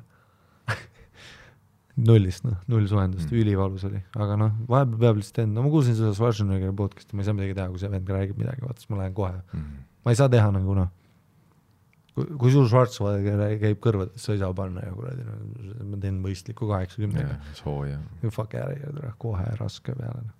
pluss mul oli ainult kaks ja pool tundi aega, et siia jõuda.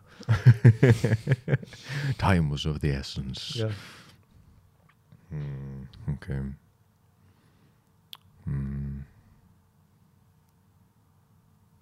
palju me praegu teinud oleme? viiskümmend, et tegelikult ma ei tea, me võime nagu, noh, võib-olla nüüd läheme liiga vara, nagu me mõtlesime jah, et me käime siis no salvestada. samas nüüd on see. oht, vaata, et kui me lähme nagu mingisse väga heasse teemasse, siis me peame selle liiga abruptly cut ima. ei, vot seda jah, täpselt, see ongi nagu see probleem praegu. et nagu noh, see, et nagu täita seitse minutit, see on, see on nagu meie jaoks liiga nagu kindel time frame. jah, lähme teeme siis kõik ära, siis teeme mingi no, veits edasi.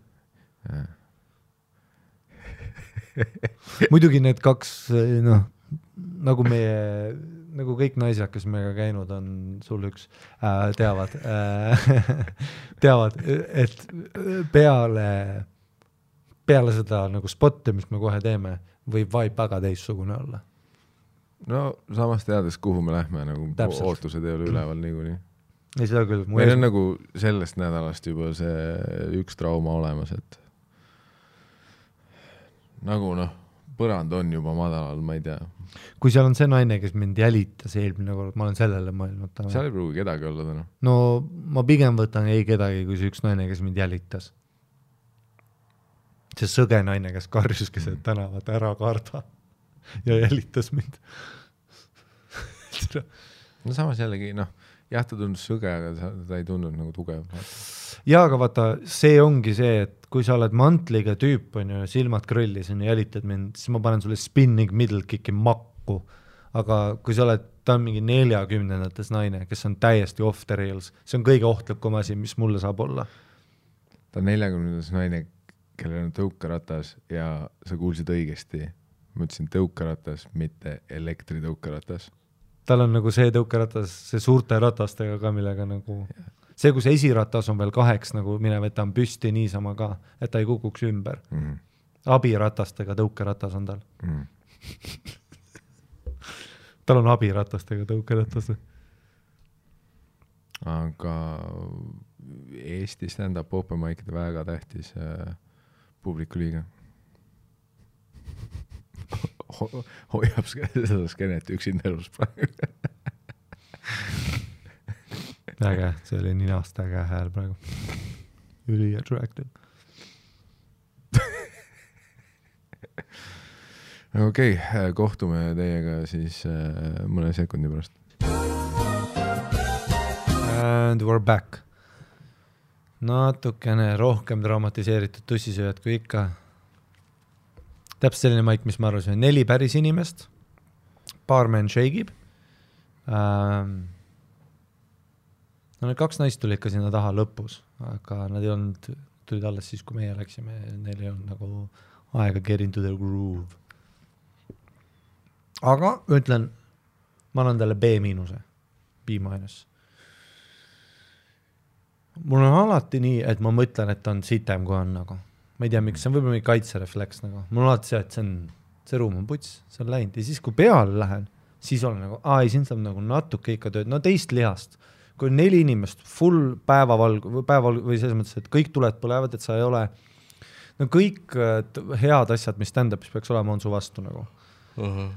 Et äh, lühike tähelepanu inimestel on ju, nad on, need on juba noh, pekstud on ju järjest noh, õhtu lõpp, flegmaatilisus on ju, sa tegid väga hästi, et sa tegid nagu lihtsalt selle seti tuimalt niimoodi, et sa ei lähe nagu, sa ei raiska aega.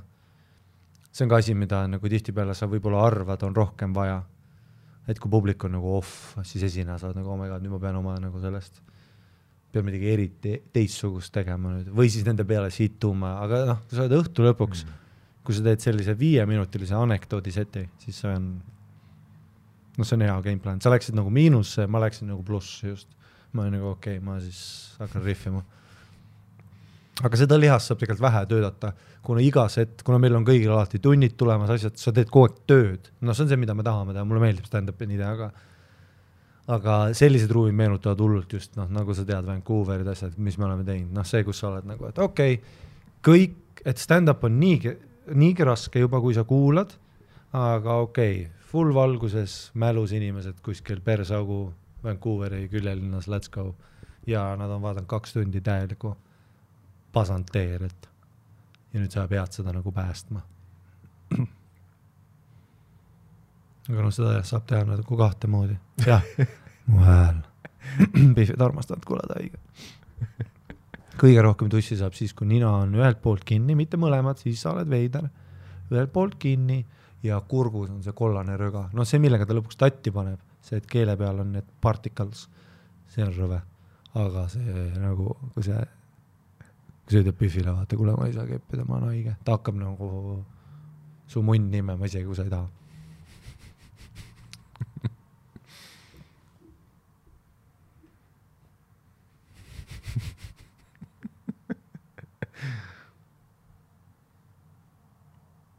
sa oled ikka selles seti peas jah, et sa pead nagu, isegi mitte, ma olen nüüd tühi lihtsalt. okei okay.. ja noh, kellegi, keegi mõrvati üle ära midagi kuulsid. seda? ja mingi rets pea mööda põrandat, oli ikka klonk, blank. pank. tead, et enamus vanainimesi leitakse niimoodi nagu. vaata, sa arvad, onju, inimesed arvavad, et sa sured nagu filmides, et sul on pere ümber ja tekk. Mhm. aga tegelikult enamus inimesi, kuna meie vanainimesed on meeletult üksinda, siis enamus vanainimesi leitakse niimoodi, et naaber ütleb, midagi haiseb. ja siis, kui küsitakse, kas te midagi kuulsite, siis on mingi, mingi kulklank, mitu kulklanki käis, no vahest löövad pea ära ja siis veritsevad kuni telefoni, kuni telefonini, siis on alati noh, see rets clean up, noh. ma just teangi seda seost, ma teadsin ühte inimest, kes nagu töötas selle töö peal. Siis ta ütles, et see on nagu õige nõmedam, vaata, et kõige, kõige ägedam, kus enamus vanainimesi lähevad, on see, et nad üritavad, no vaata, vanainimeste korterid on ägedad ka, kui Mustamäel maakler müüb üheksakümne kahe aastasele Milvile selle, kus on see vann, vaata full noh, final destination, iga nurga peal on teravnurk. no sa tead, maaklerid ütlevad, see on äge, noh, see vann, dušš, kus sa pead seal nagu isegi mul on ohtlik, isegi mina olen mõelnud, tere, kui ma praegu libisen, ma suren ära, siin on iga asi terav. mm.. ja siis tead, müüd sellele Milvile ja no sa tead, aga siis mul sõbrand, kes töötas, vaata ütles, et see on kõige parem. No et sa full lööd pea ära, siis verd, noh, vann täis, vann tühjaks tuleb, võtad välja. aga noh, enamus ajast jaa, lööd kuskil kööginuka peale ära ja nüüd roomad lahtise põrut, peapõrutuse verehaavaga mingi telefoni ja siis seal ja no siis küürid neid põrandaid ja järgmine maakler, noh, küsitakse, mis lõhn see on, vaata siis ütled, mis see ongi selline mm, Aleksandri aegne korter. see on osa sellest, tegelikult see on kuivanud verelõhn, mida nagu ei saa välja lihtsalt. Mm. sellepärast Eestis tehaksegi uusarendusi kogu aeg. kõigis on surnud, onju. Bad juju.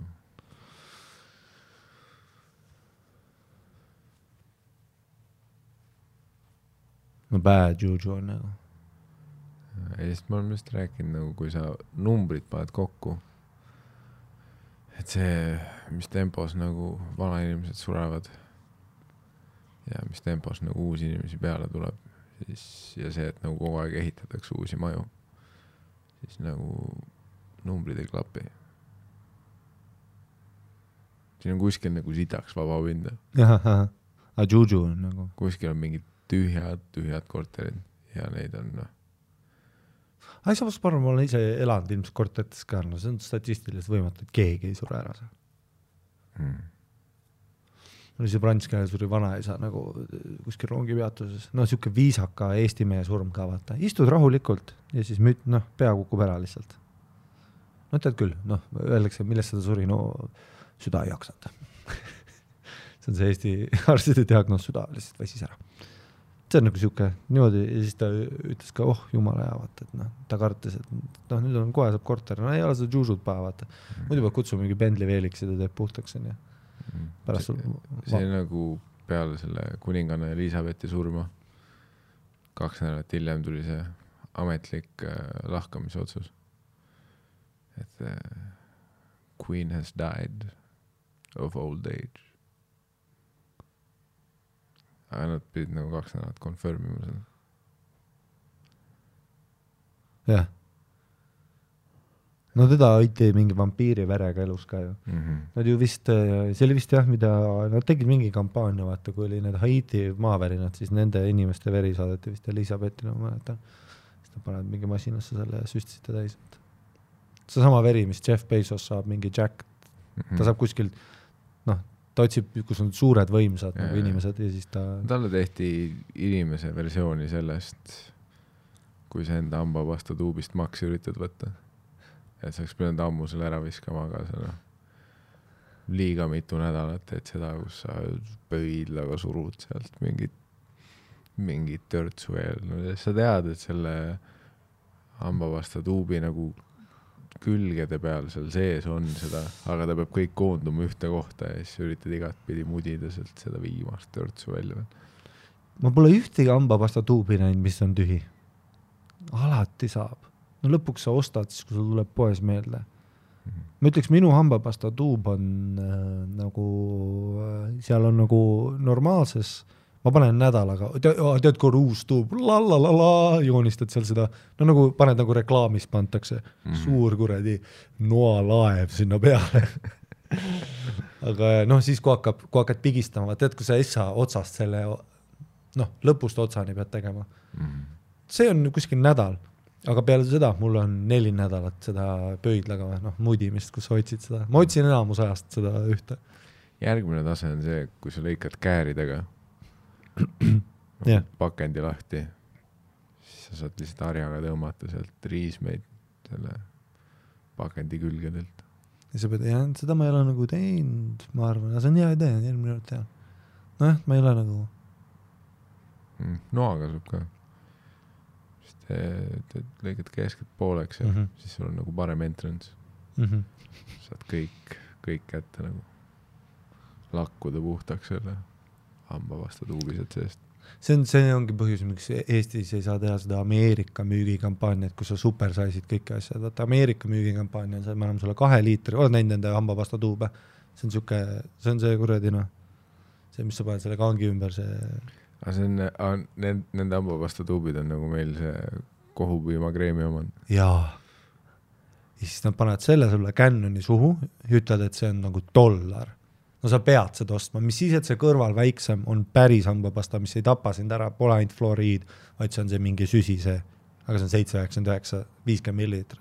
ameeriklase aju on nagu okei okay,, ma ostan kindlalt selle dollarilise, siis kõik ostavad dollarilisi ja neil on kapid täis dollarilisi, kunagi otsa ei saa. Mm. aga nad on ameeriklased, vaata, nende jaoks on see, et veits tuubi tuli välja, aga ots ju läheb kreemiseks ära ja ma ei saa enam kruvida peale. ostame uue, see on dollar, see on dollar. aga Eestis sa pead täpselt vastupidi, noh siin see ei tööta, kui sa oled mulle näda, kui sa annaks mulle, no mulle kunagi visati üks deodorant suhu nagu, see oli mingi, no ma arvan aasta aega tagasi. Mm. nägin, kus oli siis kolm kakskümmend üheksa, aga oli maha tõmmatud, enne oli kuus nelikümmend viis. ja ma olen seda, no see on aasta. onju, ja see oli nagu suur, sihuke suur ka, sihuke paks, seal oli ekstra veel peal, vaata pluss seitsekümmend protsenti, noh see gratis, gratis. see on siis minu noh, ja usu mind, seal on veel kaks aastat sees, seal on veel kaks aastat sees. aga eestlasele sa pead just neid väikseid kolge, aina väiksemaid müüma, sa tead, et baby, pöidlamäng, türa, sest eestlaste pöidlad ongi nii tugevad kõigil. me otsime seda viimast pastat. Ja ta oled mõni päev saanud alla, ütled, tere, siin ei olegi rohkem, viskad selle nurka. ja siis järgmine päev, no öösel midagi juhtub ka seal tuubis, vaata. Mm. järgmine päev tuleb see hernetera otsast välja ja sa oled nagu, baby, siin on nädal. aeg on relatiivne, õppisime enne rääkides ja nüüd me Mm. õppisime, et nagu ka hambapasta tuub.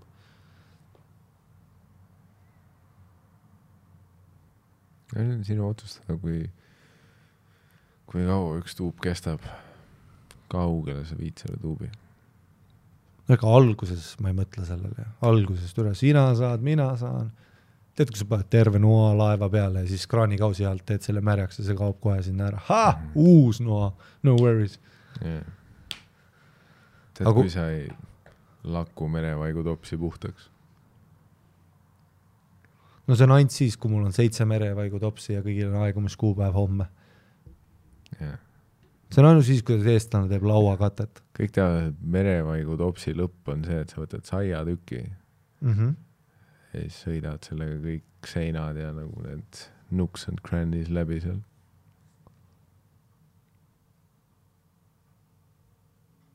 ja siis lõ- lõpu teed nagu näpuga ka veidi. siis paned näpu suhu. jaa, selle pinki näpu, tead, kas sa teed sellise, sealt, aga vaata, merevaigu tops on ka müstiline, see, tead, kui tops saab tühjaks, aga kui sa näppu surud sinna keermetesse, tead, tal on külel need keermed, jaa, sealt sa saad nagu thick naagi endale suhu. see on ju huvitav äh, disainivalik, kui tehakse neid topse, kust mingid inimesed ei viitsigi välja võtta. miks me raiskame toitu siin, kas, miks peavad merevaigu topsi põhjas olema mingid veidrad keermed no valiol on nurkades legit, kui sa teed ringi peale pinki sõrmega, mm. sa saad kaks võikut sealt. see on mingi, no mingi pütt. aga no vaata, Miikal, nad teevad seda sellepärast, et sa saaksid kiiremini osta uue. Mm. aga little did they know, Eesti rahvas, me oleme üks, Nad ei hooli jah sellest, et planeedil Maa on piiratud ressursid. No eriti veel Eesti turg on väga piiratud nagu. mul oli kunagi üks koolitaja, kes rääkis ka, et kui on see klient on kuningas termin on ju, Mm. ja kui on see, et müük on kõige tähtsam, kõik need klassikalised asjad. siis ta ütles nagu, et Eestis need ei tööta lihtsalt, sest et meie kliendid, kui Eestis, vaata öeldakse, et all publicity is good publicity, mm. bad publicity it's still publicity.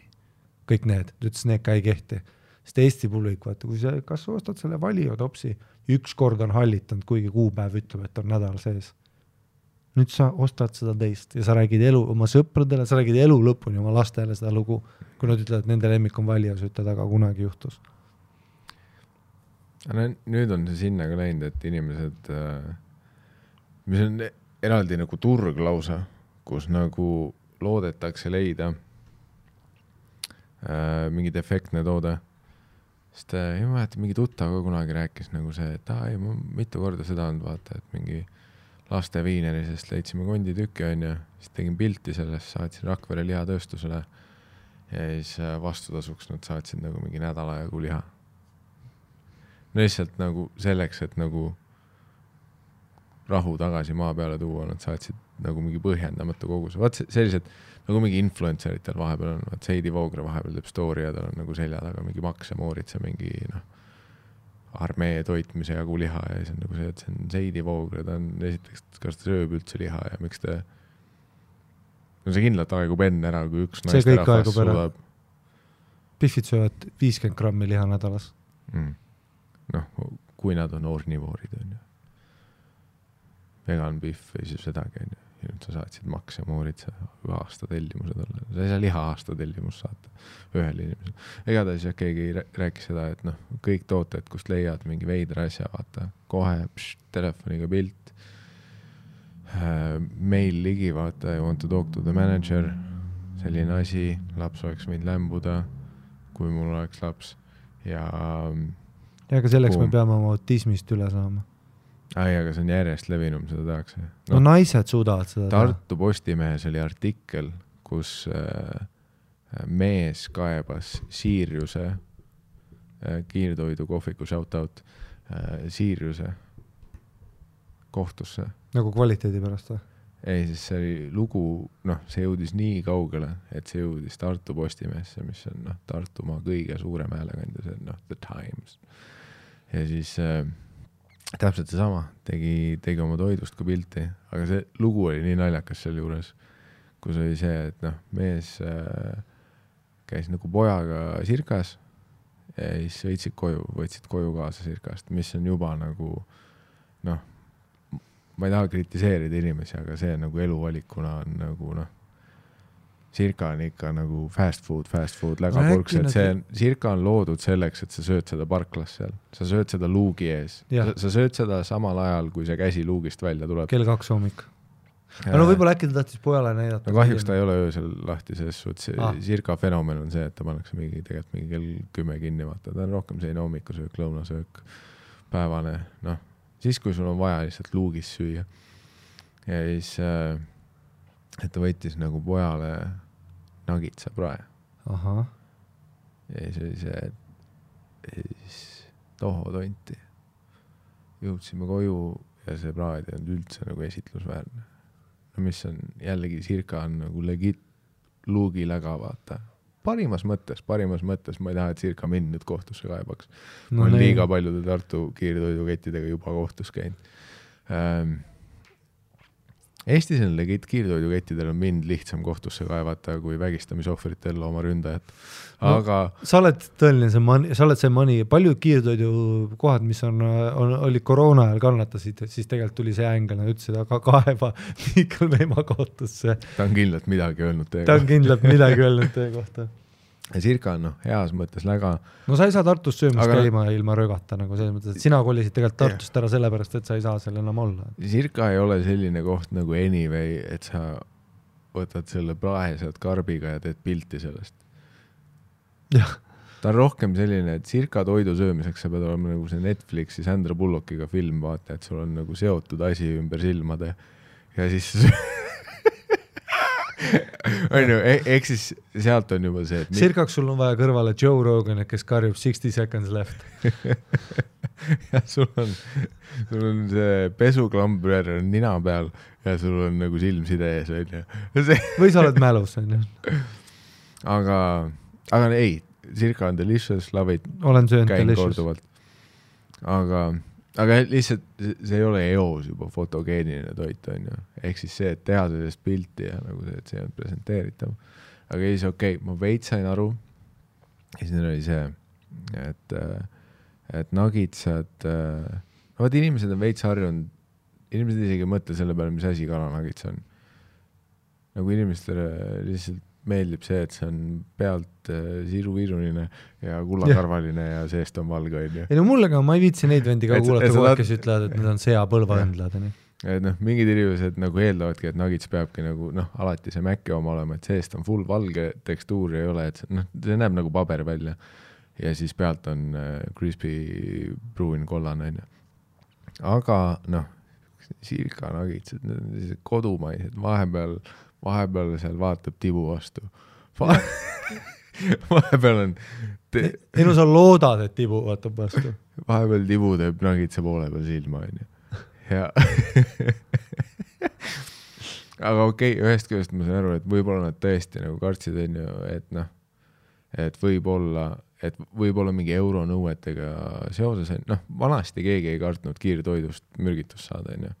Sest me teadsime, et kiirtoit on nagu nii eluohtlikult meile kokku pressitud, et sul on võimatu, et sellest saaks toidumürgituse. jah, et noh, the good old times, kus kiirtoitu tehti nii, et jah, see on nagu müstika, mis seal sees on, aga sa tead, et siit ei saa toidumürgitust saada, sest nagu see kõik on surnud. jah, miski ei saa selle elu. jah, jah, ehk siis nad leidsid mingi asja, mis ütles, et ühe nagitsa vahel oli mingi veider, onju, et nagu tõuk, nagu tõuk ussike ohoh, ja siis noh, poisil hakkas paha ka, muidugi poisil hakkas. hakkas paha, onju. ja siis noh, kohe tš, jättis pooleli, nagits lauale poolikult, pilt, suumitud pilt, video, bumerang, kõik asjad, onju. ja siis äh, saatsid äh, vist äh,, mis oli, mingi äkki saatsid circa ja nõudsid valuraha, äkki läksid kuradi karb-, kaebasid ta, tarbijakaitsesse something, something. ja see läks nagu nii kaugele, et siis no circa ise ütles vastu, et nagu alatu laim onju, et kõik on delicious, nutritious, fine ja ja see läks nii kaugele, et see, seesama nagits, millest ta pilti tegi ja nagu hoidis seda kodus, seda noh, seal oli see crime scene investigation kollane teip oli ümber, et keegi selle karbiga tõmbasid kriidi ümber nagitsa.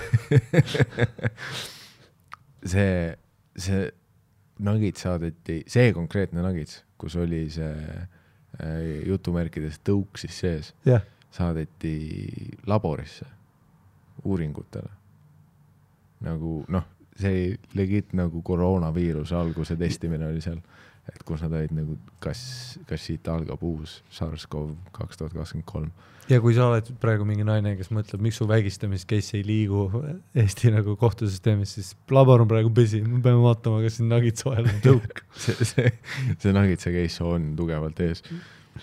ja, ja siis kõige naljakam oli jah see, et noh, kus ta oli mingi retsis stressis onju, et fucking, et noh, et tarbijakaitse, et niimoodi või teha onju, poeg on mürgitatud. Ja mis on fair, ma saan aru, ma olen ühe korra ise lähedal olnud sellele olukorrale, kui me käisime koomikutega peale mingit Tartu show'd, me läksime ära ütle veel ühe koha nimi ja sul tuleb neid järjest.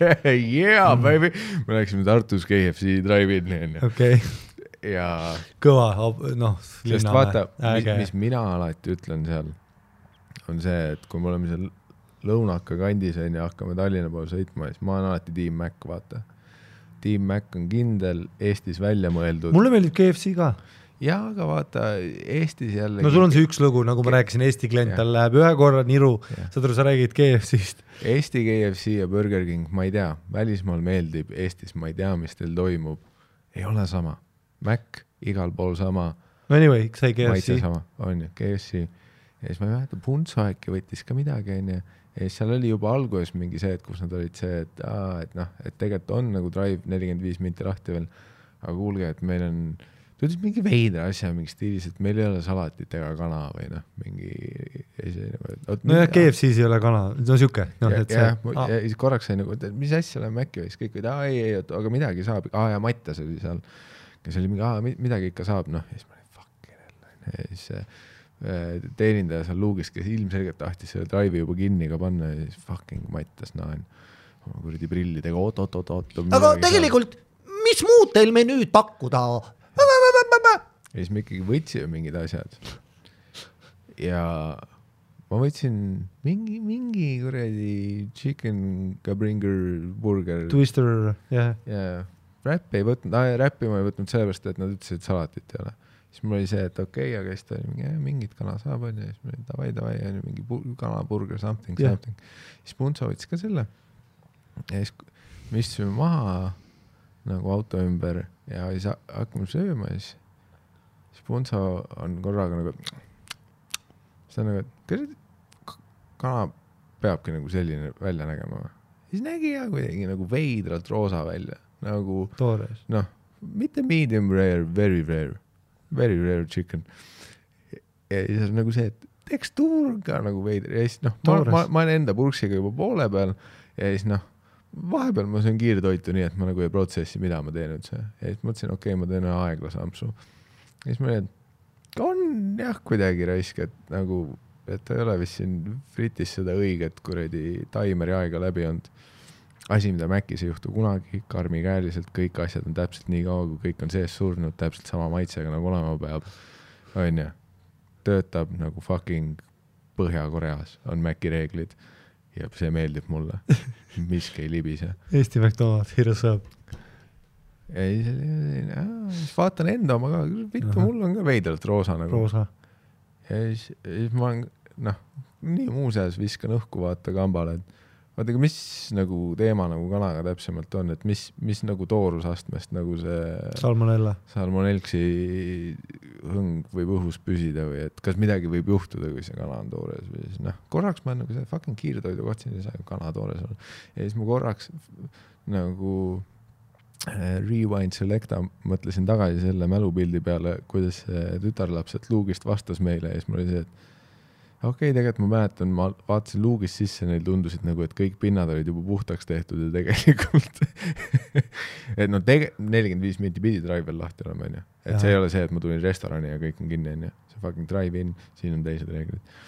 ja, ja siis ma mõtlesin, et aa, et aga äkki tõesti nad nagu üritasid mingi viimase tellimuse panna nii, et noh, nad kuradi fritigi läbi seda, vaata. Nad kuskilt võtavad selle sügavkülmast, lasid, noh, üritasid kiirelt teha, onju no inimlik viga ei. teinud seda nagu. Maci süsteemi, et noh, sest KFC-s on vaat veits vabamad käed, seal ei ole seda, et kui sa Macis enne kuradi seda munataimerit asja võtad fritist välja, siis sa saad kuuli onju, mis on õige, sobib, ma pooldan.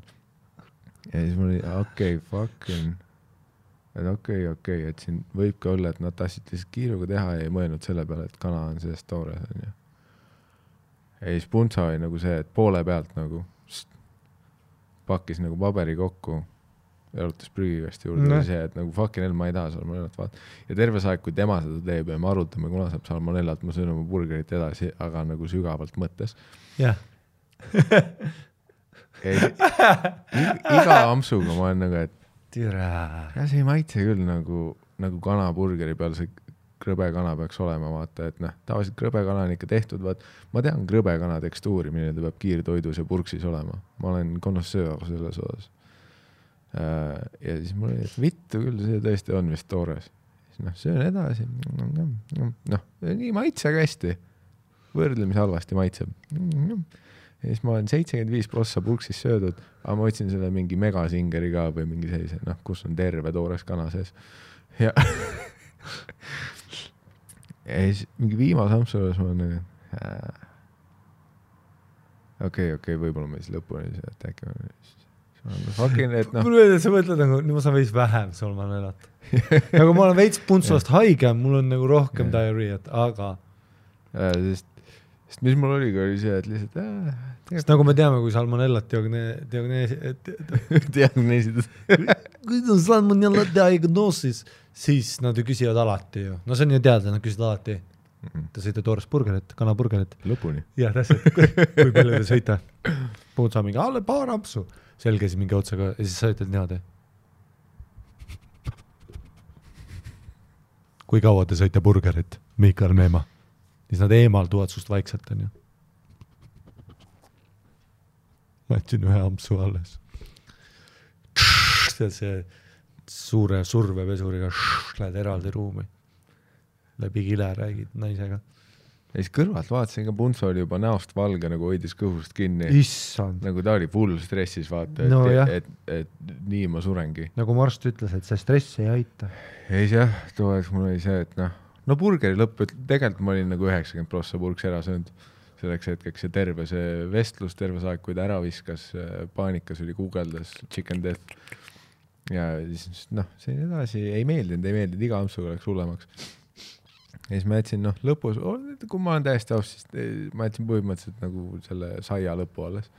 ja siis pakkisin enda selle saia lõppu ka sinna paberisse prügikasti ja, ja siis me läksime sinna KFC kõrval olevasse Maci ja võtsime McFlurry't. ja järgmine päev tegelikult oli ok olla. Aga ma olin korraks stressis, ma olin korraks stressis nagu jesus christ, KFC, see ongi see koht, kus ma salmonellas olen, see on noh, ma oleks eeldanud, et noh, võib-olla noh, Saaremaal kraanivett juues või midagi aga. see oli ainult seepärast, et no sa, sul on tugev kõht ka vaata mm., no noh, Punso pidas ka vastu, tänan jumalat, et, et Matt, no kui Mattias Naan oleks söönud terve, sama palju burgerit kui sina tema sinna kõhtu, no see oli mm. noh, salmonella on viimane asi, mida ja. seal vaja on. Ma ei mäleta, mis ta võttis, aga ta ei võtnud purksi, vaat sellega ta pääseski mm. -hmm. et need purksi nagu kanad oli seal see, et nad vist tegid viimase minuti nahka meile veits, et nad panid otse ikkagi sügavkülmas suhu selle äh, meile ja no tähendab, nad ei teinud piisavalt ja. nahka ja ütleme nii, ei olnud finger licking good see oli Google if I fucking freaking gross scary fucking freaking scary fucking freaking scary ja siis selle taustal, okei okay,, ma saan aru, minnes tagasi Tartu Siiriuse Nagitsa fiasko juurde, onju. et ma saan aru, noh, isana sa tunned ikka hirmu, onju. sest sa oled andnud endast parima, sa, onju, ostsid oma pojale esmaspäeva hommikul Nagitsa prae. mis maksab kaks üheksakümmend. hommikusöögiks sest sa hoolid temast, onju. ei no ma ütlen sellist, et iga kord, kui ma loen neid lugusid, vaata, et keegi kaebas Starbucksi kohtusse, kuna tal tuli kork ära, vaata, nad panid talle peale selle, kork tuli ära mm. -hmm. videost vaadati, et teenindaja pani, aga jättis ühe avaose, tal läks ülikond päkki. iga kord, kui ma neid loen, see naine, kes kaebas McDonaldsi dok-, vaata sinna sai kaheksa milli, kuna kurk oli, põletas ta kurku, kurgulae ära. iga kord, kui ma loen neid tüüpe Kaupo Siiriusega siis mul on alati thank god, et keegi teeb seda. sest sa tead, sina ja mina, sa võid mulle full klimbi alla lükata niimoodi, et ma näen aknaluugist. ei, keegi peab neid varvastel hoidma. no täpselt. see on äh,, igatahes jah, see konkreetne Nagits läks siis nagu Tartu laborisse, noh, Tartu Ülikooli tippteadlased olid nagu nädalaid hõivatud sellega, et selle Nagitsa päritolu välja uurida. Nad äh, läksid, noh geni.com'is selle Nuggetsa nagu vanemateni juba tuli välja, et üks kana oli üks protsent. Äh, Hitler? Äh, indiaanlane ah.. indiaani kana oli üks protsent, geni.ee-st tuli välja. aga see neid isegi nii väga ei huvitanud, nad tahtsid siis nagu laboris välja selgitada, et kas, kas see oli nagu ohtlik Nuggets et kas see võis potentsiaalselt surmav Nuggets olla. ohtlik Nuggets, Marko Matvere uus järg ohtlik lennule kuna nad ei saanud litsentsi ohtlikule lennule. nüüd Telia Inspira ja Elisa Huubi koostöös. Ohtlik kät... Nuggets. Ago Anderson on Nuggets ja Ott Sepp on ohtlik. No kuradi, ma ütlesin sulle juba viimane kord, et ma olen ohtlik. Beatrice, Nuggetsa naine, jah, see on alati see, alati Ago Andersoni üheksateistaastane Beatrice on abielus naine, mitu korda ma sulle ütlesin, et ma olen ohtlik. ja siis lõpuks nädalad hiljem, võib-olla sama nädal, ma ei mäleta time frame'i enam. tuli siis teadlaste laborist teade, et tegelikult kutid, ütleme ära, see nagits. on kass. oli safe. ja see, mis äh, tõugukahtlus meil oli, tuleb välja, see oli äh, veresoon. nagu paljud unustavad, aga kana kui elusolend äh,, palju sarnast inimestega äh,. tal on skelett, mille ümber on lihased, siin-seal on rasv, lihaste sees on veresooned. ja, ja tuli välja, et see nagits on lihtsalt päris kanast, kus oli liha sees jooksid selle kana, rest in peace veresooned. ja ehk siis see, mida nad arvasid, et nad nägid tõuku, oli tegelikult see, et kui sa hammustad nagitsa pooleks ja seal sees on kanaliha, siis see oli selle kana veresoon, rest in peace. Äh, ja see oli tegelikult õpetlik lugu kõigile. et äh, kust tuleb toit, mis on toit, kust liha tegelikult tuleb ja milline nägi liha enne välja, kui me ta nagitsaks tegime.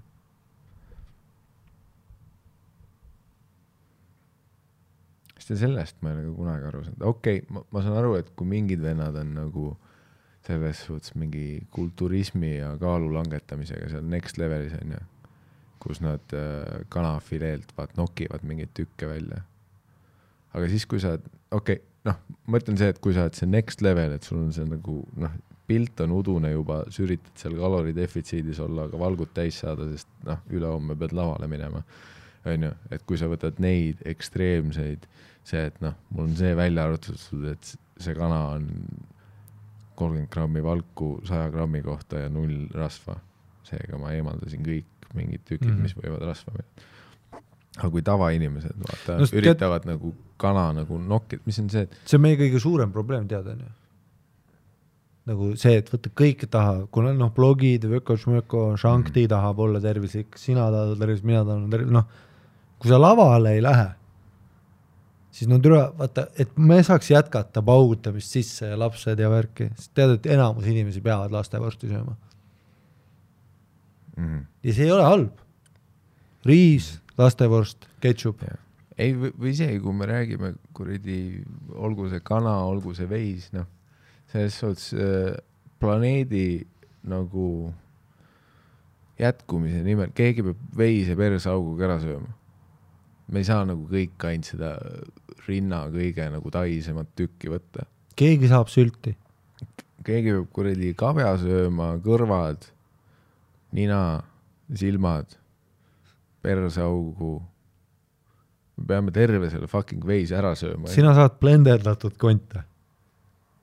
Ja noh, ei ole see, et kõik on kana rinnafilee tükk, keegi võtab kuradi selle kana juicy ass kuradi wobbling perse cut'i no heal juhul saad selle ja mõni tüüp saab varba. mm. -hmm. ja, Küüned. ja tead, mis li- liha sees jooksevad veresooned? natuke austust onju, Mr Chickeni vastu, kes ohverdas ennast. jah. noh, ma ei saa kõik olla, et ma tahan, et mu nuggets näeb välja kuradi perfektne nagu Instagramis. Instagrami nuggets ei ole päris. päris nuggetsel on kuradi venitusarmid ja veresooned. päris nagitsal on mandariini perse. päris nagits, tselluliit on ka inimene. ja õpi, õpi kuradi kana armastama onju. õppige ka armastama. Sest mina, näen veresoont, arvad, et ma lõpetan seal, ma ei lõpetanud toore kana juures isegi. paljud ütlevad, et noh, kas on kohta, kus ma ei lõpeta üldse.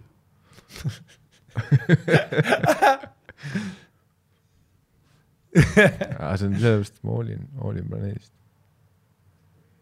ja sellepärast tihti inimesed ei saa ka aru, et tegelikult mehed, mušina, men-men on äh, nii, nii. nagu rohepöörde juures üks tähtsamaid, noh, kõik, kõige ustavamad rohesõdurid. sest mehed ei taha tarbida, nad ei taha asju osta. ja nad söövad selle fucking veise ja kana lõpuni. Nad ei jäta ühtegi tükki sealt välja. me võtame hambapasta tuubi, lõikame kääridega selle pooleks ja kasutame, kuni see on läbi, onju. ja see on see, kuidas me päästame planeedi Maa. Sa pead olema rekkamees, kes sööb hommikuti doktorivorsti, oled näinud rekkameeste Maxima seda leti peal, see on lauaviin, doktorivorst ja kirdesai. ja mitmendat pudeli vett sa ostad jooma, kust? täpselt. planeet põleb. Nessul omab enamus vett maailmast Mm. ainult sellepärast, et sa ostad seda. Eestis ei saa suusatada enam. kas sellist Eestit te tahtsitegi või? mulle meeldibki soe ilm, ei ole soe ilm on. Viis kraadi on ja vihma sajab aastaringselt. jah, selleks ajaks, kui meie surnud oleme, on soe. jah, ei see on ikka vihm ja kümme kraadi, lihtsalt lund ei ole. on äge nüüd või? lume asemel vihmas olla, on soe või? nii juhtub, kui sa ei söö veresoonega nagitsat. ohtlik nagits hooaeg viis, on soe või? ohtlik nagits on tagasi, siis tehakse neli osa, vaata. ja aina väiksemaks lähed, kino, DVD-d pa-, pa-, tanklas Lux Expressi ekraanilt huub. ja siis, oota nüüd vaata. vaata huub on üks Eesti parimaid. vaata huub tõesti töötab vaata on üks asi, millega ma nalja ei tee Miikal ja see on huub.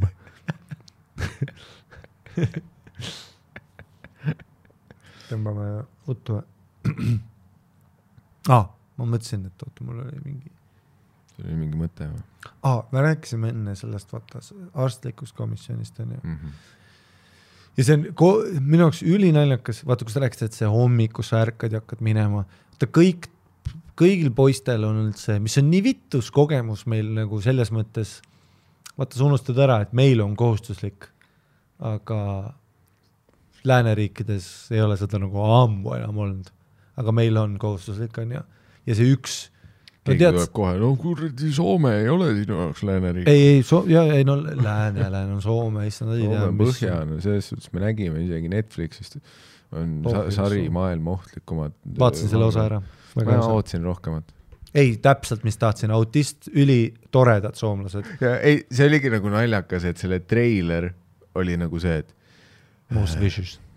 Finland is the happiest country in the earth, but little known fact in this northern snowy country exists one of the most dangerous prisons in the world. Today I'm going to visit Kylämäkoski State Prison, one of the most dangerous prisons in the world. Tüüpi. ülitore. ja seal on kümme tüüpi, kes on vaba ja riietes ja mängivad Xbox'i. ei, aga lahti ja kõik see Rovaniemi, see on maailma kõige üks, seal on mingi, nad on mingi top kahekümnes pussitamiste arvus, Euroopas kogu aeg tipus. aga see on just see, et seal on lihtsalt need, täpselt need soome mehed, õllekas, suured käed, tatokad, munnigi teha ei ole, soe ei ole, valgust ei näe, D-vitamiini pole. ja siis nad on, aga, aga see oli täpselt, mis ma ootasin, vaata, et seal ei, ei tule, et kui sa teed kuskil Rio de Janeiros seal vanglas, siis see tüüp räägib, et noh, ta muerte, noh, ta tappis mu ema, ma pidin tagasi maksma selle vastasgängile. Mhm. aga nende kõik lood oli see, no ega ma ei mäleta, mis juhtus, noh et kuradi üks hetk panime talle mingi kurikaga pähe. no kõik üli nice guy'd ka vaata see, mingi vend oli sõbraga seal. ja, ja, ja, ja. ei no kun noh, Well, me and Janni uh, kidnapped this one guy and we tie him up on a table and shoot him with a crossbow and hit his fingers with hammer and uh, uh, what did he owed us money.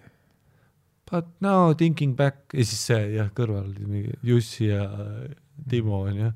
Timo ja, ja, ja Timo veel ütles ka, et no but I you know I got sentenced in another prison but I when I found out Jussi is coming here so we came together noh et vanglasüsteem oh, muidugi amigos today we do a deadlift and uh, ja, aga see on ka haige, vaata USA-s nad ei lase elu sees sul tugevamaks saada ja kõik valvurid on täis Soome pekkad, vaata mingi eh, tead seal noh, kõik on Mattias Naanid seal puuris, vaata.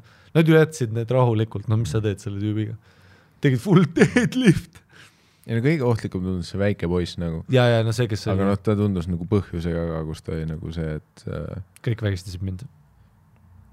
nagu see ja naljakas, kõige noorem tüüp oli see, kes nagu null sõna inglise keelt, aga samas ta seletas ka seda väga hästi, vaata. et ta ütles, et, et ta on mingi herosõltlane olnud aastaid juba ja tegelikult tal ei ole kunagi pere olnud ja ta on ühest lastekodust teise läinud ja ja siis miks ma vangis olen igatahes noh, mingi teine, mingi vanem tüüp, kes tegi hero, vaata, hakkas üks päev nagu mingi tõmblema. Ja siis ma tundsin veits hirmu ja siis ma lõin noaga kaks korda kõrri teda ühe korra silma ja siis äh, kandsin ta nahka endale. aga ülisoome, aga kõige kurjad seletused olid ülisoomes, et hästi palju, et nagu detailid ja siis selline nagu resoluutne, vaata. no Jussi ja Timo olid ka vaata, et well now thinking back I think more damage was mental so I think it was more mental that we did to a man it is not eh. Ja siis küsiti, et kas te teeksite uuesti sellises olukorras, et kas te kahetsete ja siis oli well sometimes you know life gets tough and you never know aga samas neil kõigil oli mingi põhjendus, vaat ükski ei olnud nagu suvaline.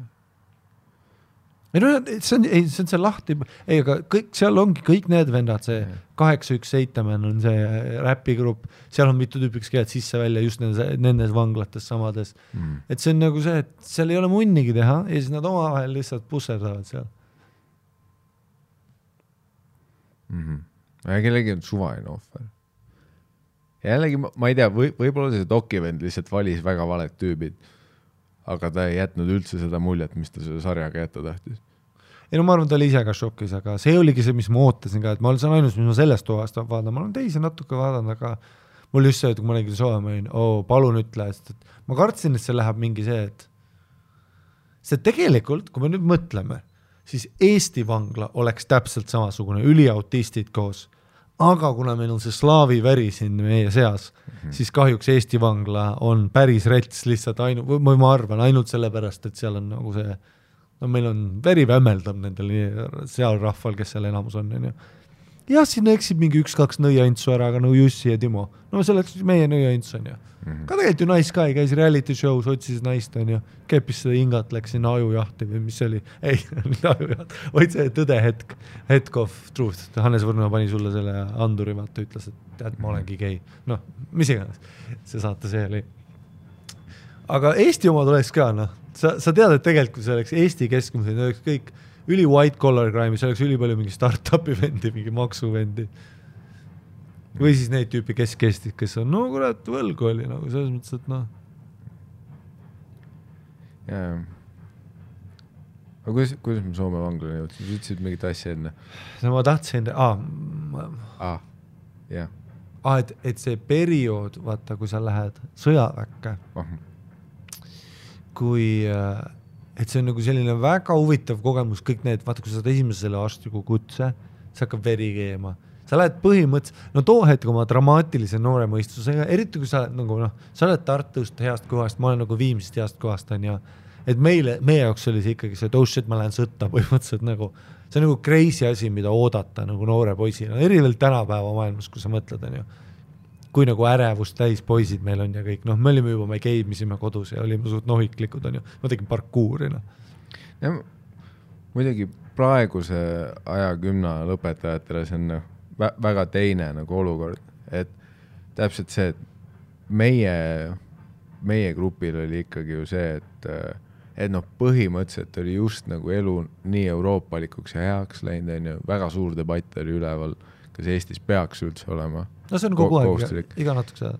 no nüüd ma arvan, mõnda aega ei ole jah, sest äh, ütleme see, et, et, et see hetk, kui Venemaa Ukrainat ründas ja ma tean, okei okay,, ajaloo buff'id me saame nüüd öelda, onju, et, et et no jaa, aga tegelikult oli vaat see kaks tuhat üksteist oli ka see mingi asi ja okei okay., aga noh, need ei jõudnud nii hullult meie uudistesse, kui see nagu ilmselge suur asi, mis üle maailma uudistesse jõudis siin hiljuti onju, paar aastat tagasi, kui Venemaa ründas Ukrainat ja ei, sest see, see oli ju nagu ikkagi konkreetselt nagu see Essa päev oli see, et aa, et noh, esimene asi, mida kõik guugeldavad, on see, et oot, nagu Eesti nüüd kohe või, jah, järgmine või, et noh, mis järtsus me hakkame minema sealt, et kas nad alustavad Leedu poolt või Eesti poolt? Nagu ja, ja ma arvan, et noh, see ilmselgelt äh, ja täiesti arusaadavalt, et riik on hakanud rohkem raha panema, on ju, kaitseressurssidesse, on ju, ja, ja kohe nagu see üldine mentaliteedi muutus ka, et äh, et ma, ma millegipärast eeldaks, et, et ka noorte seas on see praegu ikkagi selle sõjaga seoses, et, et, et, et kuidagi on ähm, see kohustuslik kaitsevägi nagu ikkagi populaarsem valik nüüd on ju. huvitav, kas arstlik on karmimaks läinud või neil on ikka nagu see, et et kus me oleme full on konfliktis Narvast jooksevad juba tangid üle ja siis nad on niimoodi, ei tema ei saa, ta pissib voodisse. ta ei saa, ta ei saa, ta pissib. oodake, ma ei ole ühelt tüübilt konkreetset vastust saanud, kas ta ikka pissib voodis. ma arvan, et ta pissib, ei, ei, ta puikleb, ta pu-, kutid jääb ära, see tüüp pissis ennast täis öösel. ma arvan, et ta on nagu ühest käest võib-olla karmimaks läinud, aga samas on ka mingeid asju leevendatud. et ma arvan äh,, aga siis oli alati, kui see jah, kui see hakkab tulema, siis hakkavad tead need müüdid levima, kuidas sa ära saad, onju. mm -hmm. Ja sa ei saa kunagi usaldada ka neid tüüpe, et sa ei tea, mis ta tegelikult ütles, mis, sest mul oli sõber Magnus, kes ütles legit, Magnus ütles, kuule, ma läksin, ütlesin, kardan, ei taha ja lasti ära. ja ma olen nagu, et okei okay., aga samas ma vaatan Magnust ja ta oli larpi tüüp, tal oli suur habe, suured, tal oli prillid, ta oli IT ja larpi tüüp, talle meeldis Dungeons and Dragons, IT ja larp onju Mhm. Ja ma olen nagu fuck, no võib-olla tõesti sa mängid seda, siis ma mõtlen, kas ma pean ka minema nagu Tom Hanks Castaway'st vaata, et, et nagu raske on. aga ja siis, aga mul oli üks sõber, kes oli nagu maadleja, täpselt see, täiesti Jackarooni City, no see, et ma ütlen, et ei, ma tahan, et sa läheks, ta ütleb ei, ma tahaks nagu trennida, ma ütlen ei, sina, kui sina nüüd ei lähe, siis türa keegi ei lähe, ma ei lähe elu sees, kui sa ei lähe. sa näed välja, sa oled Terminaator, sa oled Schwarz, sa oled Van Damme Mhm. sa oled Universal, ta oli päriselt, ta oli sul on kamopüksid jalas praegu? ja olidki saapad ja kamo ja ma ütlesin, et ei, sinu me laseks kuskilt noh, vaata noh, ta oli selles mõttes, et tal olid karikad ja värki, ta oli ja ta, ta nägi välja noh filmist mm. -hmm. ma ütlesin, sinu laseme öösel kuskile keset tuba ja selleks ajaks, kui nad aru saavad, kes nagu toas on, on kaheksateist laipa su ümber onju. noh, sa oled nagu see tüüp ja siis ta oli, ei kurat, ma ikka saan ära ja siis, mis tema tegi, oli, ta läks tegi kätekõverdusi nagu ooteruumis ja siis kiirelt lasi pulssi võtta, mis on ülinaljakas, et ta, ta läheb nagu veel su-, mõtle, tal lähevad lihased veel rohkem täis, ta läheb veel suuremaks, Mhm. onju, ta näeb täiesti rrrrat välja, tema ju rinna peal filmiti mingit äh, seda Lord of the Rings'i või midagi, noh, ta on täielik mügarik, onju. ja ta võtab särgi ära seal, aga siis, siis ma hakkasin mõtlema, et kuidas ta saab selle arsti võimalikult kiirelt, sa oled nägu punane, astud sisse, võtke kohe, noh, pulssi. sa seda üleval ka olema, just ütles jaa, et ta istus seal, hoidis hinge kinni, vaata lihtsalt ta hoiaks nagu pulssi üleval. ei, ma mäletan, seal oli mingi erinevaid asju. et ikka to tollel ajal, no igast legende liikus täpselt see, et kus kõik tüübid nagu väitsid mingeid asju, tahad ära saada, siis ma mäletan, üks rääkis midagi, et ai, see on nagu enne, enne nagu komisjoni vaata nagu ära päev otsa, ära öö enne maga, siis hommikul pane kofeiinitablette, ahah, terve purk, saad seda? joo musta kohvi peale. ja siis üks tüüp rääkis mulle, et ta tegi nagu seda ja siis kettis. ja siis äh,, ja siis ta pandi nagu aastaks ajaks jälgimise peale, sest e- enamus tüübid said nagu kutse aasta hiljem tagasi, noh, sest noh, kõikide asjadega, mis on ka noh, mis on ka see klassikaline nali, vaata, et sellega mindi nagu üle piiri ka, vaat see aasta hiljem tagasi kutse, et noh, erinevatel koomikutel on neid bitte onju, et kus ratastoolis tüübile, noh, Karl Alaril on see bitt, kus, et ratastoolis tüübile öeldi, et noh, järgmine aasta uuesti siis komisjonis. nagu ta kõnniks sisse. ja, ja, et mul, mul ei ole nagu jalg kipsis, ma ei tunne oma alakeha. et see ma, väga tahaks, et ma tuleks uuesti nagu siit sisse, kuulge, olen valmis.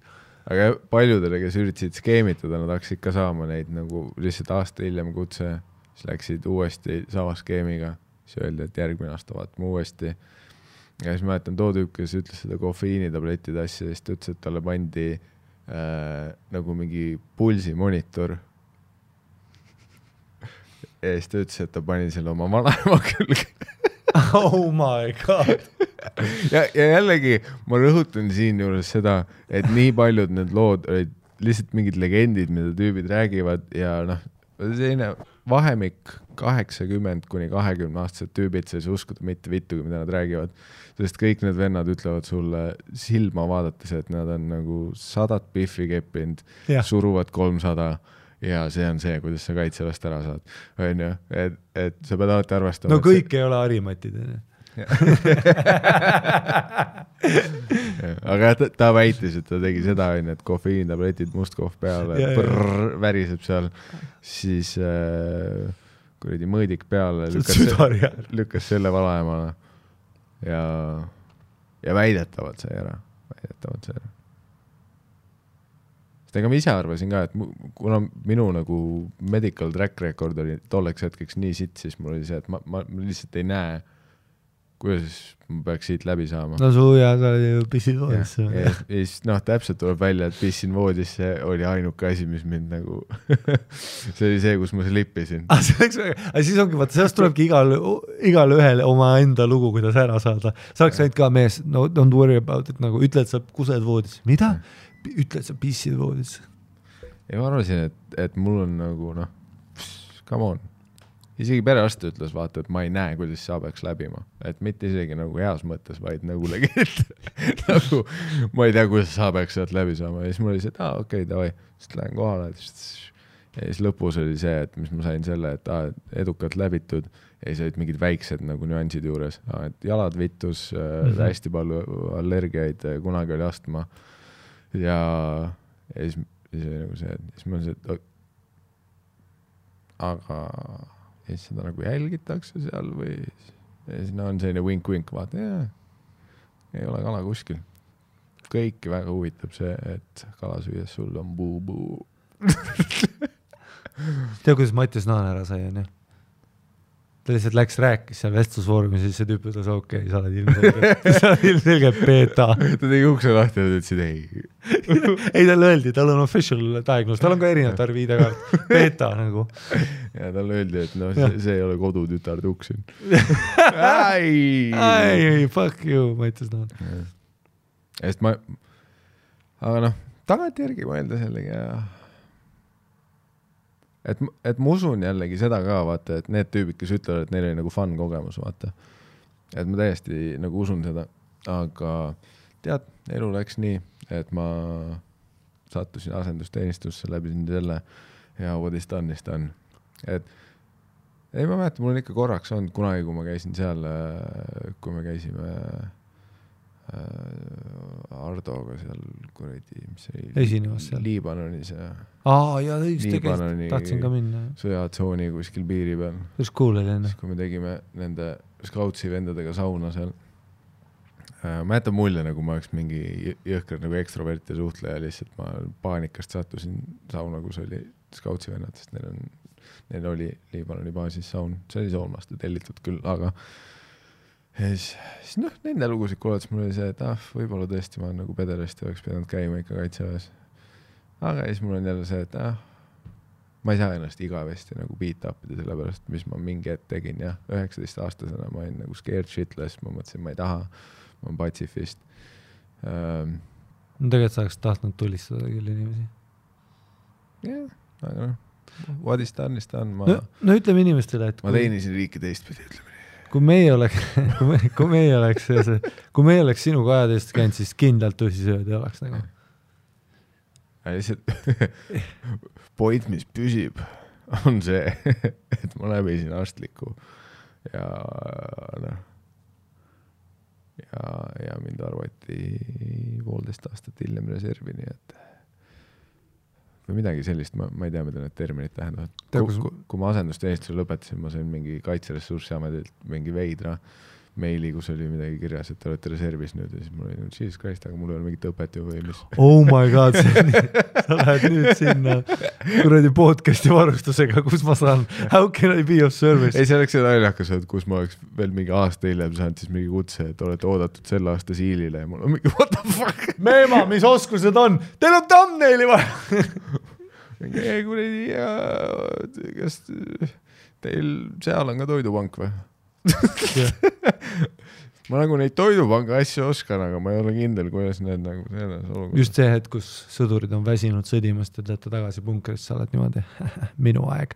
kutid, olete mõelnud, siilid, what the fuck? siil on väga hea kirjeldus muideks Eesti kaitseõppusest, Eesti sõjavägi ongi veits nagu siil ju.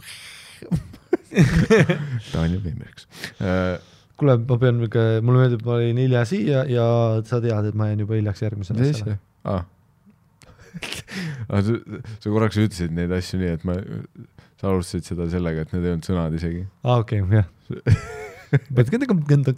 tead, the nuggets. kuidas ma sain sõjaväest ära, onju? diilkõnekaart, ei loginud sisse.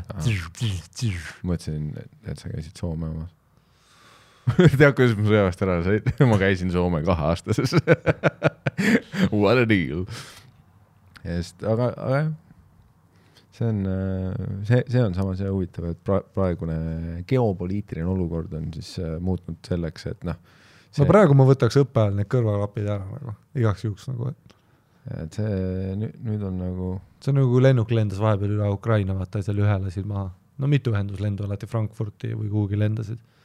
siis ma võtsin ka, vaata panin XM-id korraks lülitasin välja, kuulasin selle muti nagu kõne ära, vaata.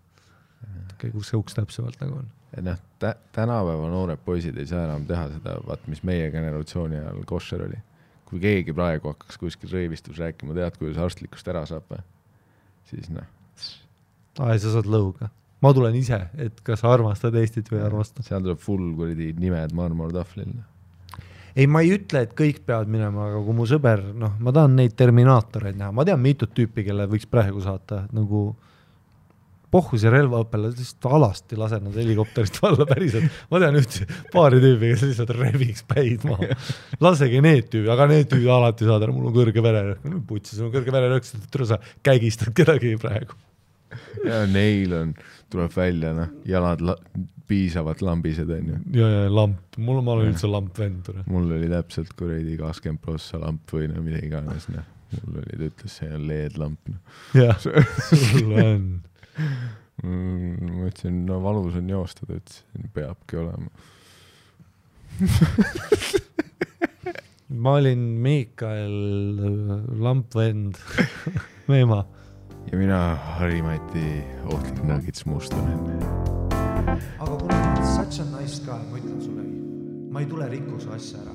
ma võin tulla, ma võin tulla selle saja viiekümne euri eest sulle perseauku kohale ja kepin kõiki perse, ma võin su ema ajada nutma, ma võin sind lüüa, onju. su naist sõimata.